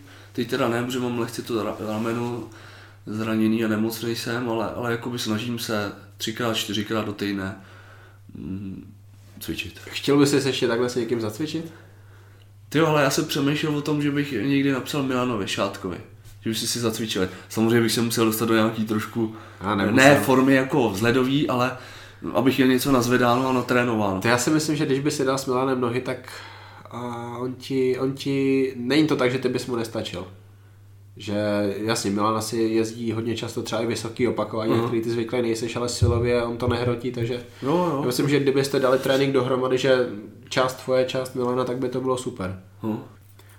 Uh, Lukáši, nebudeme se dneska pokoušet změnit kulturistiku jako celek, ale zajímala by mě taková jedna věc, kterou by si rád viděl změněnou, pokud jde o kulturistiku celkově. Co by podle tebe mohli pořadatelé soutěží Santocha, Menion v Americe udělat líp, aby kulturistika byla lepší sport? Líp a nezávisle rozhodovat. Tak to je to hlavní podle mě. Bylo by fajn, kdyby aspoň tady to bylo. První profík, který ho si viděl, to jsme to, na to jsme nakonec neodpovídali. První profík, který Kay Green si... osobně. Eh, seminář, seminář v Žilině, jako osobně, seminář v Žilině, nespomenu si na rok, obří. Sto, tenkrát tam je 145 kg, fotili jsme se, že se ho chtěl obejmout. Nešlo to. Nešlo to. Pobří, strašně. Šáhnul si na něj? Šáhnul, no. Tvrdý, strašně tvrdý. A tak kulatý sole nikdo nemá, co? No, to je, to je nafouklý. nelidský úplně. A vím, že jsem, eh, jsme šli s ním na oběd potom a snědl tam 1,8 kg uh, panenky. Bože můj. A 4 kopečky rejže a celou mísu uh, zeleniny. Další věc, abych uh, mohl mluvit o tom, co Kai Green sní, ale ty lidi mi to prostě nebudou věřit. Hm ale je jedno dobrý video na YouTube, netuším jeho název, ale Kai Green tam je, myslím, v, uh, jak se to jmenuje, IHOP, něco takového a sežere tam úplně všechno, vlastně vajíčka, jo, to jsem viděl stejky, palačinky. To jsem viděl. A pak mu tam jedou účet, ne, myslím, tak, no, tak. jo, jo, to jsem viděl, no. Uh, Kai Green taky, profíkem naturálně, stejně jako Ronnie Coleman. A myslím, že ještě naturálně šel závody v Coloradu, možná to byl Sean Ray Classic nebo už Colorado Pro, a uh, skončil možná desátý, ale hlavně dostal asi 10 tisíc uh, za nejlepší poz, posing, uh, volnou sestavu a za to si koupil tu svoji první sypačku. A další, další rok přišel a tady tu soutěž vyhrál. Tak to je hustý. Pak, pak se tady to vyvíjelo a pro mě, pro mě prostě Flex Wheeler je super. Uh, možná někdy měl vyhrát, Sean Ray super, Kevin Lebron je super, Gaspari, Tom Platz, uh, ale pro mě Kai Green úplně ze všech lidí tím jedním nekorunovaným králem mistra, mistra Olympia měli mu to jednou dát. Určitě jo, taky s tím souhlasím. Myslíš si, že ještě závodit bude? Ty jo, já, já jsem na to strašně zvědavý, jo, protože já jsem ho fakt, jednu dobu jsem ho hrozně žral, dokonce jsem si kupoval i ten jeho hovězí protein, ten carnivore. Bože můj. Ale to byl takový, takový hnus. Jo. Však to bylo z kloubu, nebylo ze No, já, to, to, byl první nějaký, první, jo, to no. nic nebylo. A, a hodně jsem ho žral. Nevím, jsem zvědavý na to, no, co se z toho vyvrbí a těžko říct, no. Ale jo, tak mu budu fandit jako hodně, no. Tak jo, asi to ukončíme. Já doufám, že si tady to posluchači užili, já jsem si to užil. A poprosil bych tě o nějaký takový závěrečný vzkaz pro ně. Uh, lidi, buďte normální, nehledejte ve všem svatý grál, ani v tréninku, ani v jídle, nevymýšlejte zbyteční věci. Dělejte to, co roky fungovalo, funguje a bude fungovat. A sledujte normální lidi. To je asi všechno. A holky jsou víc jak trénink. jo. tak jo, Lukáši, díky. Tak jo, taky díky. Finito despacito. Jsme to s topičem zvládli po dvě hodiny. Docela pecka, ne? Nakonec jsem ale byl u topiče ještě o něco díl, protože nám do nahrávání vstupoval vrtající Ukrajinec ze sousedního bytu. Ale pohodka. Aspoň jsme si s Lukášem mezi tím pokeceli o tématech, která přijdou na řadu třeba někdy příště. Já myslím, že tahle epizoda je ale i tak dost našlapaná. Pokud se vám bude líbit, tak vás jako vždy poprosím o sdílení. Jen tak se o podcastu dozví víc lidí. Pokud můžete sdílet odkaz na váš Facebook nebo na IG Stories, tak budu jenom rád. Příští týden pro vás mám připraveného dalšího hosta, se kterým nahrávám ve středu ráno. Hm, takže vlastně až to budete poslouchat, tak já už bych měl mít hotovko. Hm, aspoň doufám. V sobotu ale nahrávám s Michalem Kryžánkem. Jo jo, slyšíte správně, s Kryžem. Takže fu, na to se hodně těším. Těším se na to jako mladý kulturista na svoji první kuru Dianabolu. Bože můj. Ne, fakt, na nahrávání s Michalem se těším. Bude to pecka, já jsem moc rád, že mi dá tady tu možnost takhle ho vyspovídat. Zeptám se ho na plno věcí, které by vás asi nikdy nenapadly, ale pokud se ho i vy chcete na něco zeptat, tak můžete. Pošlete mi vaše nejvíc stupidní otázky pro Michala a já je vyberu a on na ně odpoví a třeba se zasmějeme. Fakt, ty nejvíc hloupý, kokocký, stupidní, vyjebaný otázky, které by ho nenutně naštvaly, ale donutili říct do piče, proč se mě ptá na takovou kokotinu. Dobře, to je ode mě ale všechno a já se jdu udělat jehůdkový frapko kakavko. A vy si jděte robit, co chcete. Ale jen do další středy. To jsem back a doufám, že i vy se mnou. Do té doby ale